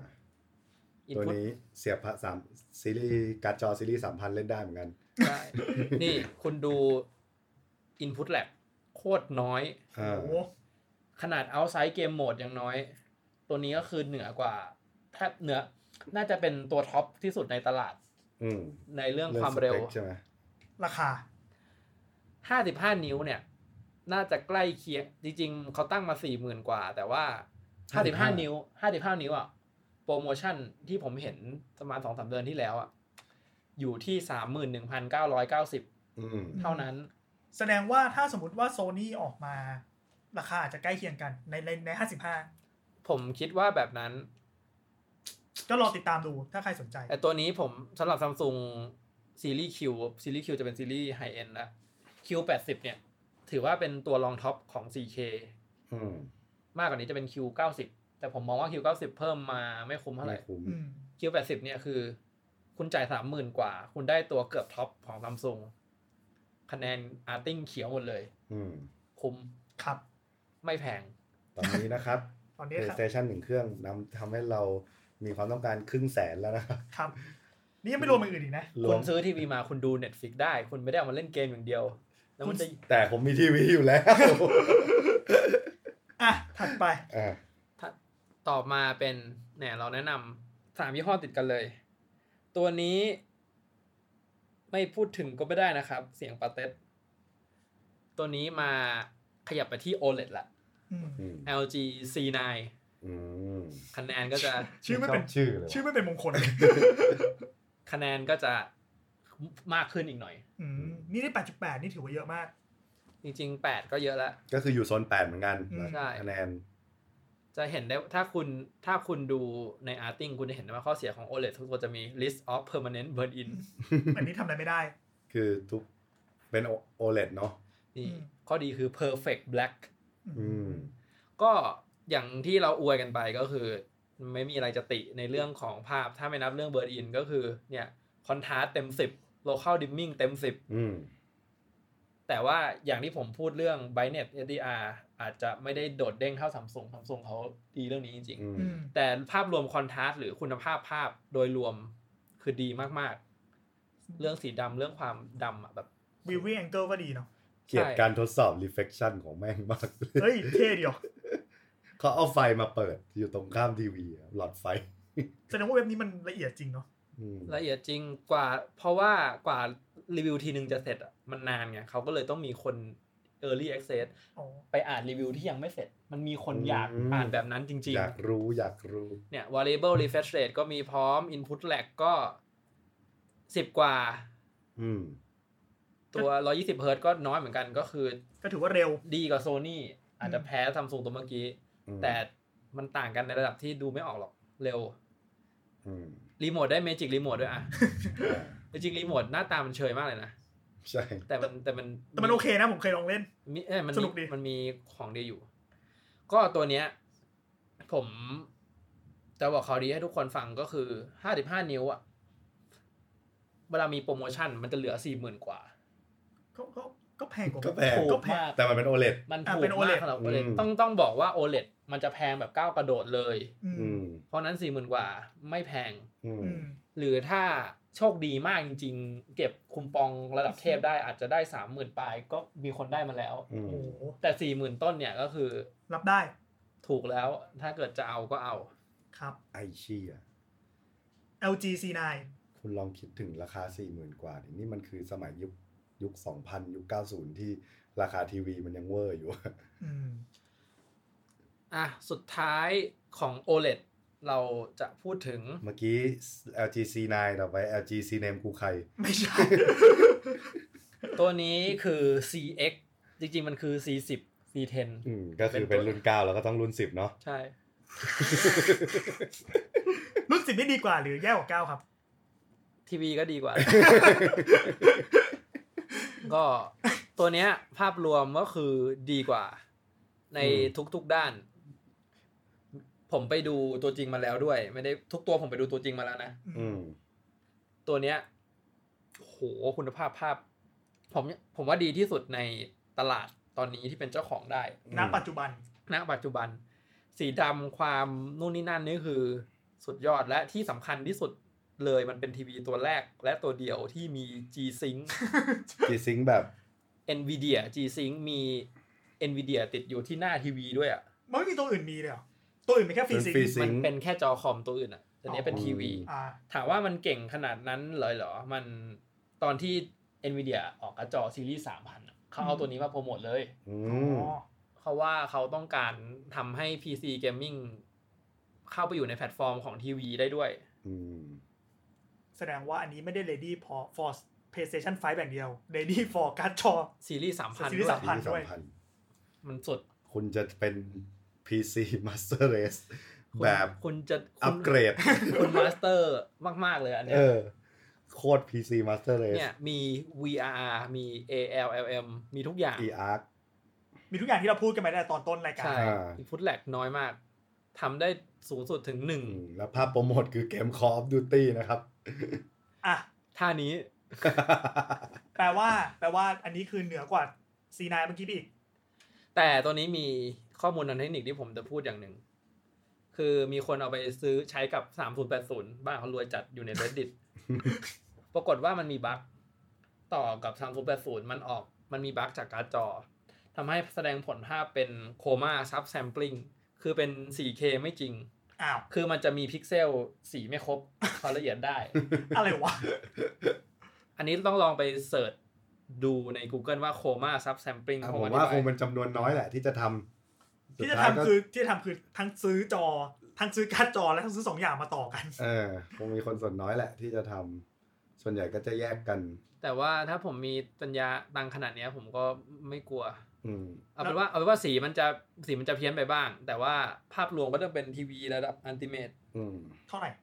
ตัวนี้มีเริ่มต้นที่ 48 นิ้วนะ ปกติทีวีไฮเอ็นจะไม่ทำ จะไม่ทำ 48 ตัว นิ้ว เล็ก อ่าเผื่อเล่ อ่าน เก ดู มแหละ ราคา 55 นิ้ว เจ็ด อันนี้คือราคาป้าย อ่าเดี๋ยวก่อน โห เท่านี้เลยเหรอ คุณเตยพบต้องเปลี่ยนแล้วอย่างเงี้ย จริง ๆ จริง ๆ คนที่ตกใจกับราคาทีวี ต้องบอกว่าโอเลดมันอย่างนี้แหละ มัน แล้วโอเลผมพอจะไม่ตผมไม่ตกใจเพราะผมรู้ว่าโอเลมันแพง คือผมไม่มีความรู้เรื่องทีวีไงเนี่ยผมมีความรู้น้อยมาก โอเลประมาณครึ่งปีที่ผมมองมองๆอยู่แต่มันแพงเกินไปจริง แต่โอเลดแม่งจอแม่งสีแม่งดำดำดีจริง ๆด ด เดี๋ยวก่อนเดี๋ยวก่อน ำไม่มีราคาว่ะ ผม ำ คอมใหม่ดีกว่าเนาะ อืม ชุดเนี้ย ใช่จุดนี้แบบ ราคาเนี้ย ผมไอเกตคอมดีกว่าอย่างเงี้ย สามสามศูนย์แปดศูนย์ดีกว่าเนาะ เนี่ยซื้อการ์ดซื้อคอมใหม่ทั้งชุด แต่ แถมได้เครื่องเพลงอันด้วย Q80T อืม Q80T แล้วยังซื้อเพได้ อืม อ่ะอันนี้เป็น 55 โอเคครับ โอ้โอ้โอ้คือผมมองว่ามันเพิ่มมาจาก C9 ประมาณหนึ่งก็ อืม ห้าหมื่นเกือบหกหมื่นบาท เกือบหกหมื่น ห้าหมื่นกลาง แต่สำหรับคนที่มีงบ เราก็อยากได้คุณภาพที่สุดแล้ว จบจริง อืม ตัวจบ ๆ จบจริง มีงบทุกคนแหละฟังพอดแคสต์เราอะ ไม่มีใครเล่นตัวล่างหรอก นอกจากคนจัดรายการ นอกจากเรา อ่ะ ๆ สุดท้าย ตัวสุดท้าย สำหรับคนที่ไปสุด สุดกว่านี้อีกเหรอ มันสุดคนละด้าน อ่ะโอเค อ่ะอย่างอย่างอย่างเมื่อกี้ C10 สุดที่ด้านไหน คุณภาพภาพแล้วก็การรองรับทุกสิ่งอย่าง อ่า อ่ะ เมื่อกี้เราตอนต้นเรามีซัมซุง Q80 เหรอ อันนี้เรามี Q800 อืม อืม แน่นอนสิบเท่า 8K ครับ อ๋อ 8K LED อืม TV ต้องบอกว่าทีวี 8K OLED ตอนเนี้ยยังไม่มีจะเป็น QLED QLED ซะก่อน เพราะว่าอ่าความละเอียดนี่มันสุด ครับ ราคาของขนาด 65 นิ้ว คือ แสนหนึ่งทอน ทอนสิบบาท แสนหนึ่งทอนสิบบาท มันดียังไง ใครซื้อตัวนี้เม้นบอกด้วย นะครับ คุณอ่านคำเนี้ย พร้อม พร้อมสำหรับวันนี้และอนาคตจบ ที่ผมเก็บไว้พูดอันสุดท้ายเพราะว่าหน้ากล่องของ P5 มันมีคำว่า 8K อยู่ อืม แปลว่ามันเล่นเกม 8K ได้แน่ๆ อาจจะอัพสเกลหรืออะไรก็ว่าไป ถ้าคนอยากได้ความละเอียดเต็มตา เต็มสุดทุกอย่างนี่เลย พร้อมสำหรับวันนี้ และอนาคต เผื่อเรียกว่าแบบเผื่อไว้ปีหน้าปีสองปี แสนหนึ่ง แสนหนึ่งไม่พอด้วยต้องแสนอีกนิดนึง อ่ะเดี๋ยวนี่มันราคาป้าย ถูก หึ ถูกแล้ว ถ้าคือคือถ้าคือถ้าวัดจากสเปคจริงๆอ่ะถือว่าถูก อืม คือตัวเนี้ย อย่างที่บอกมีการอัพสเกลที่โหดโหดร้ายมากก็คือคมกริป อืม มี Adaptive Picture ปรับสีตามแสงเหมือนจอคอม สเกลลิงเลย ใช่มีอ่าฟูอเลที่มากกว่าเดิม 24 เท่า อืม และ และ 32 เท่าสำหรับไซส์ใหญ่ก็คือ มัน กิ๊บ มันดิมโซนไฟได้ละเอียดมาก อืม อืม ๆ มีลำโพงที่ปรับทิศทางจากเสียงที่ออกมาจากจอ เย็ดเค เจ็ด จะได้จริงเหรอวะ ไม่ละเอียดขนาดนั้นก็เป็น อืม มาร์เก็ตติ้ง คือตัวนี้คุณไปดูของจริงมาแล้ว หรือมันยังไม่ออก ออกแล้วจริง ๆ มันมี ผม หลาย อยากดู รุ่น เกมตัวอย่างครับ เกมอะไรไม่รู้ เกมอะไรวะ คุ้นจังวะ นอกนั้นก็จะเป็นฟีเจอร์ที่มีอยู่ในทุกอย่าง มันดูเหมือนทำไพสิทธิ์มาก เออ แต่ไม่น่า ฟ ใช่ อนต์อ่ะ ตัวนี้มี AMD FreeSync ส่วนใหญ่มันเป็นเกมที่เขามอกอัพมา อืม ก็มี 120 h z 4K เหมือนกัน อืม เรียกว่าจบ จบใน จบเลย ทุกคอนเทนต์ ส่วนใหญ่ทีวีเราจะไม่พูดเรื่องหน้าตากันนะครับเพราะหน้าตามันก็คล้ายๆกันหมด คือรุ่นรุ่นรุ่นแพงๆหน้าตามันดูดีทุกคนแหละ อืม มันก็จะขอบบางมากอะยิ่ง อืม ใหญ่ยิ่งบาง แทบไม่เห็นดีไซน์ละ อืม เพราะว่าเนี่ยติดผนังเอาขาออกกลายเป็นกรอบรูป ใช่ อืม ทุกคนก็ส่วนใหญ่ก็แขวนเดี๋ยวนี้ ไม่ค่อยมีใครตั้ง ก็จบที่ราคานี้ จบเลย แสนหนึ่งทอนสิบบาท ใช่ ผมแถมให้หนึ่งตัว เอาไปหยอดน้ำเปล่ากินเพอคอแห้งตอนซื้อ ผมแถมให้หนึ่งตัว อ่ะ 8K ก็ต้องมี 8K มาสู้ 8K จาก โซนี่ครับ ครับ สวความสว่าง 8K พร้อมเสียงที่ดึงดังสมจริงเหลือเชื่อ อันนี้คือ Sony Z8H ตัวนี้เหมือนจะมาไซส์เดียวคือ 85 นิ้ว ในรา คา อันนี้ก็อ่ สามแสนสามทอนสิบบาทเหมือนกัน ตัวนี้ถ้าผมจำไม่ผิดโปรโมชั่นของตัวนี้คือแถม หูฟัง WHX พันสาม XM สี่ ก็คือแถ กั ม บซาวบาร์ตัวท็อปตัวใหม่ของ Sony ก็ง่ายๆคือแถมของท็อปของ Sony 2 ตัว ก็คือหูฟัง noise cancelling ตัวท็อปที่สุดของ Sony ผมเชื่อว่าถ้า PS5 ออกมันจะแถม PS5 ด้วย เพราะว่า มันแพง แถมเหอะ มันแพง โอ้ ตัวนี้ แถมมาทั้งชีวิตผมเองเนี่ย ตัวเนี้ย ตัวนี้มี Ready for เป็ PlayStation นตัว 5 เพราะว่าต้องบอกว่าโซนี่อ่ะมีทีวีหลายรุ่นก็จริง แต่ว่า Ready มี Ready แค่สองรุ่น อ่า อ่า คือตัวอื่นก็เป็น 4K 60 เป็น OLED ก็มี อ่ะ รุ่นเก่าก็มี อ่า 120 เฟรม 1080 ก็มี แต่ 120 เฟรม 4K มีแค่ X 9000H กับ Z 8H อืม ก็คือเป็นตัว H ก็อันนี้คือ ready จริง เออต้องบอกการสับสนมันจะมีอีกรุ่นหนึ่ง X 950H ๆอืม สูงกว่า X 9000H นะ ภาพดีกว่าแต่ไม่ 2.1 อ๋อ ม เพราะฉะนั้นก็จะโฟกัสที่ X 9000H กับ Z 8H Lady for PlayStation คุณคือผู้ชนะด้วย 4K 120 เฟรม พาดหัวดีมากนะ ชัดเจนจบ อืม ยังไม่มีใครทำได้ ซึ่งแน่นอนว่ามี upscale อืม ไอสัตว์ทำสภาพ 8K ไม่ชัดเลย เอ้ยทำสภาพ 4K ไม่ชัดเลย ต้องบอกว่า เออโซนี่กับซัมซุงเป็นยี่ห้อที่ค่อนข้างไฮเอ็นในวงการทีวีมาก แล้วก็ อืม โซนี่จะมีชื่อเสียง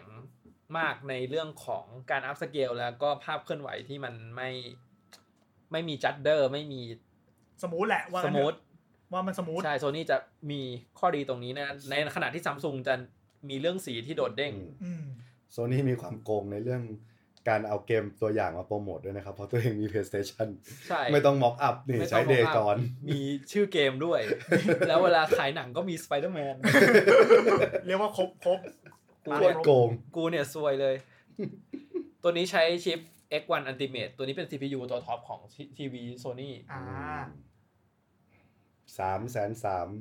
ก็ ตอน คื สิ อ บบาทไปหยอดน้ำข้างๆ คนที่ซื้อเครื่องละแสนเมื่อกี้ แต่ขิงเขาหน่อย ตัวนี้เป็น Full Array ที่ อ่า เหมือน Samsung ก็คือแบบละเอียดอะ จอฟัวเลย เรียกว่าจบ เรียกว่าจบะ จบแหละ ไม่ จบไม่ได้แล้ว จบก็ปิดแล้วมึงอื่น แล้ว ซื้อซื้อจอหนังแล้วถ้าไปกว่าเนี้ย แล้วตัวนี้เป็นยังไงตัวนี้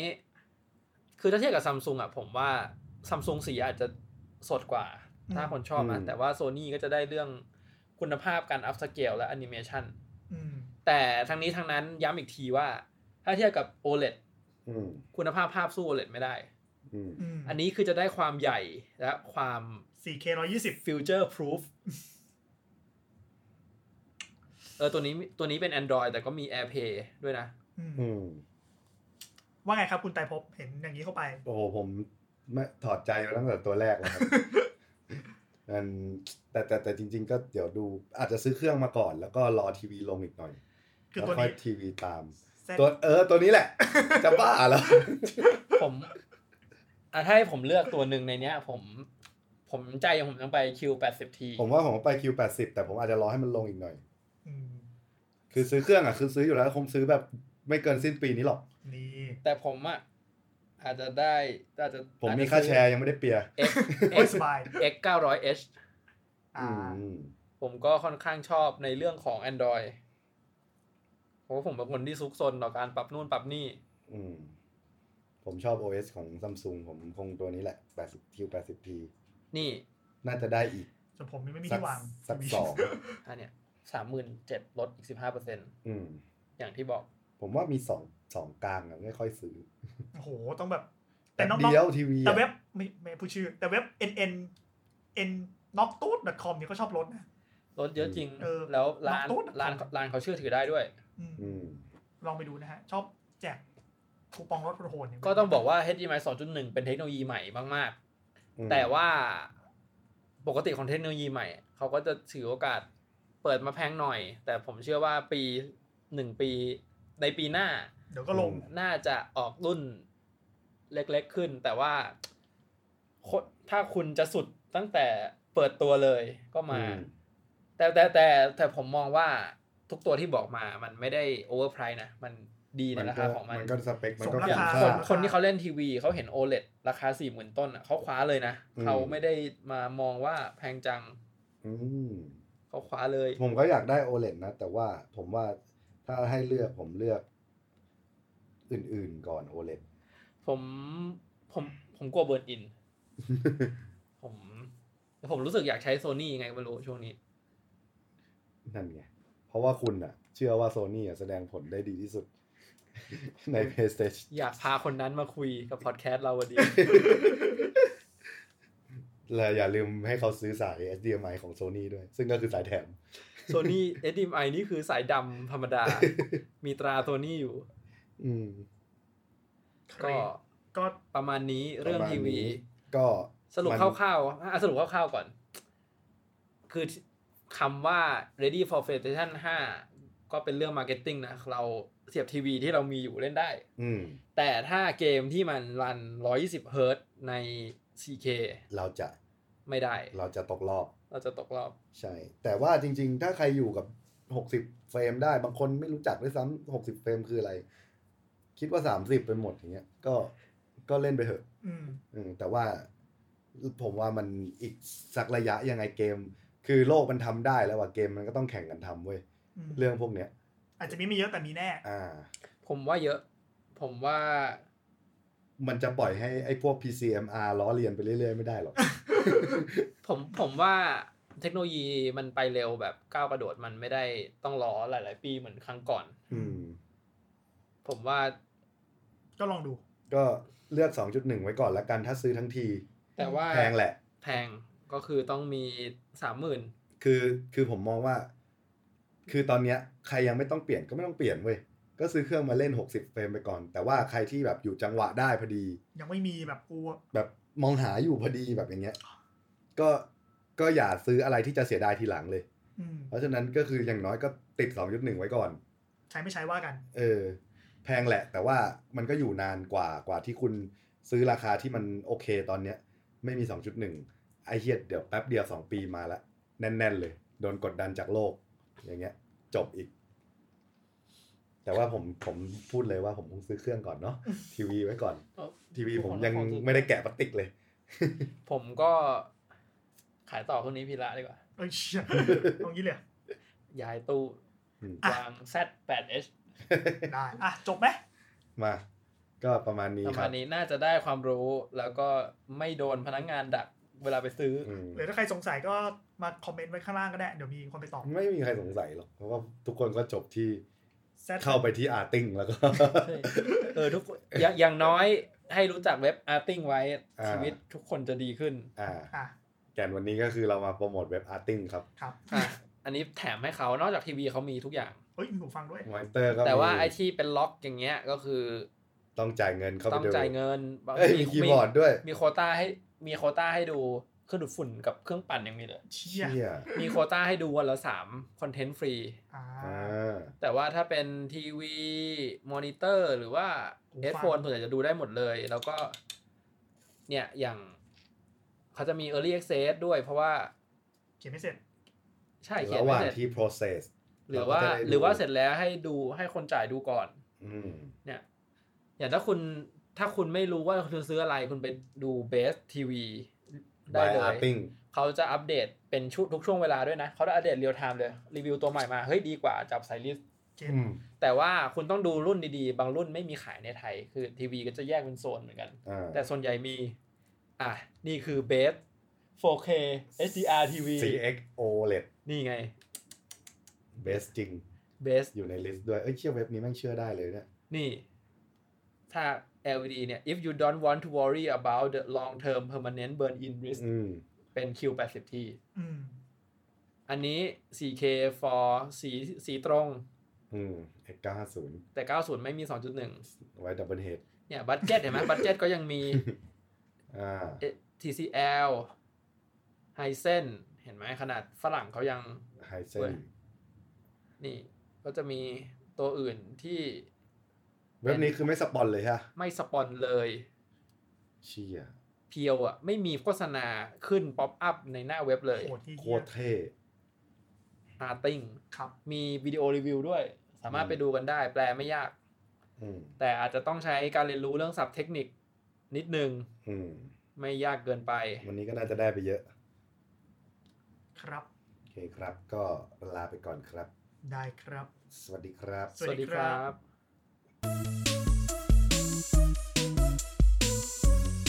เล่นเกมไม่คุยกับเพื่อนพอดแคสต์เล่นไม่มากแต่อยากคุย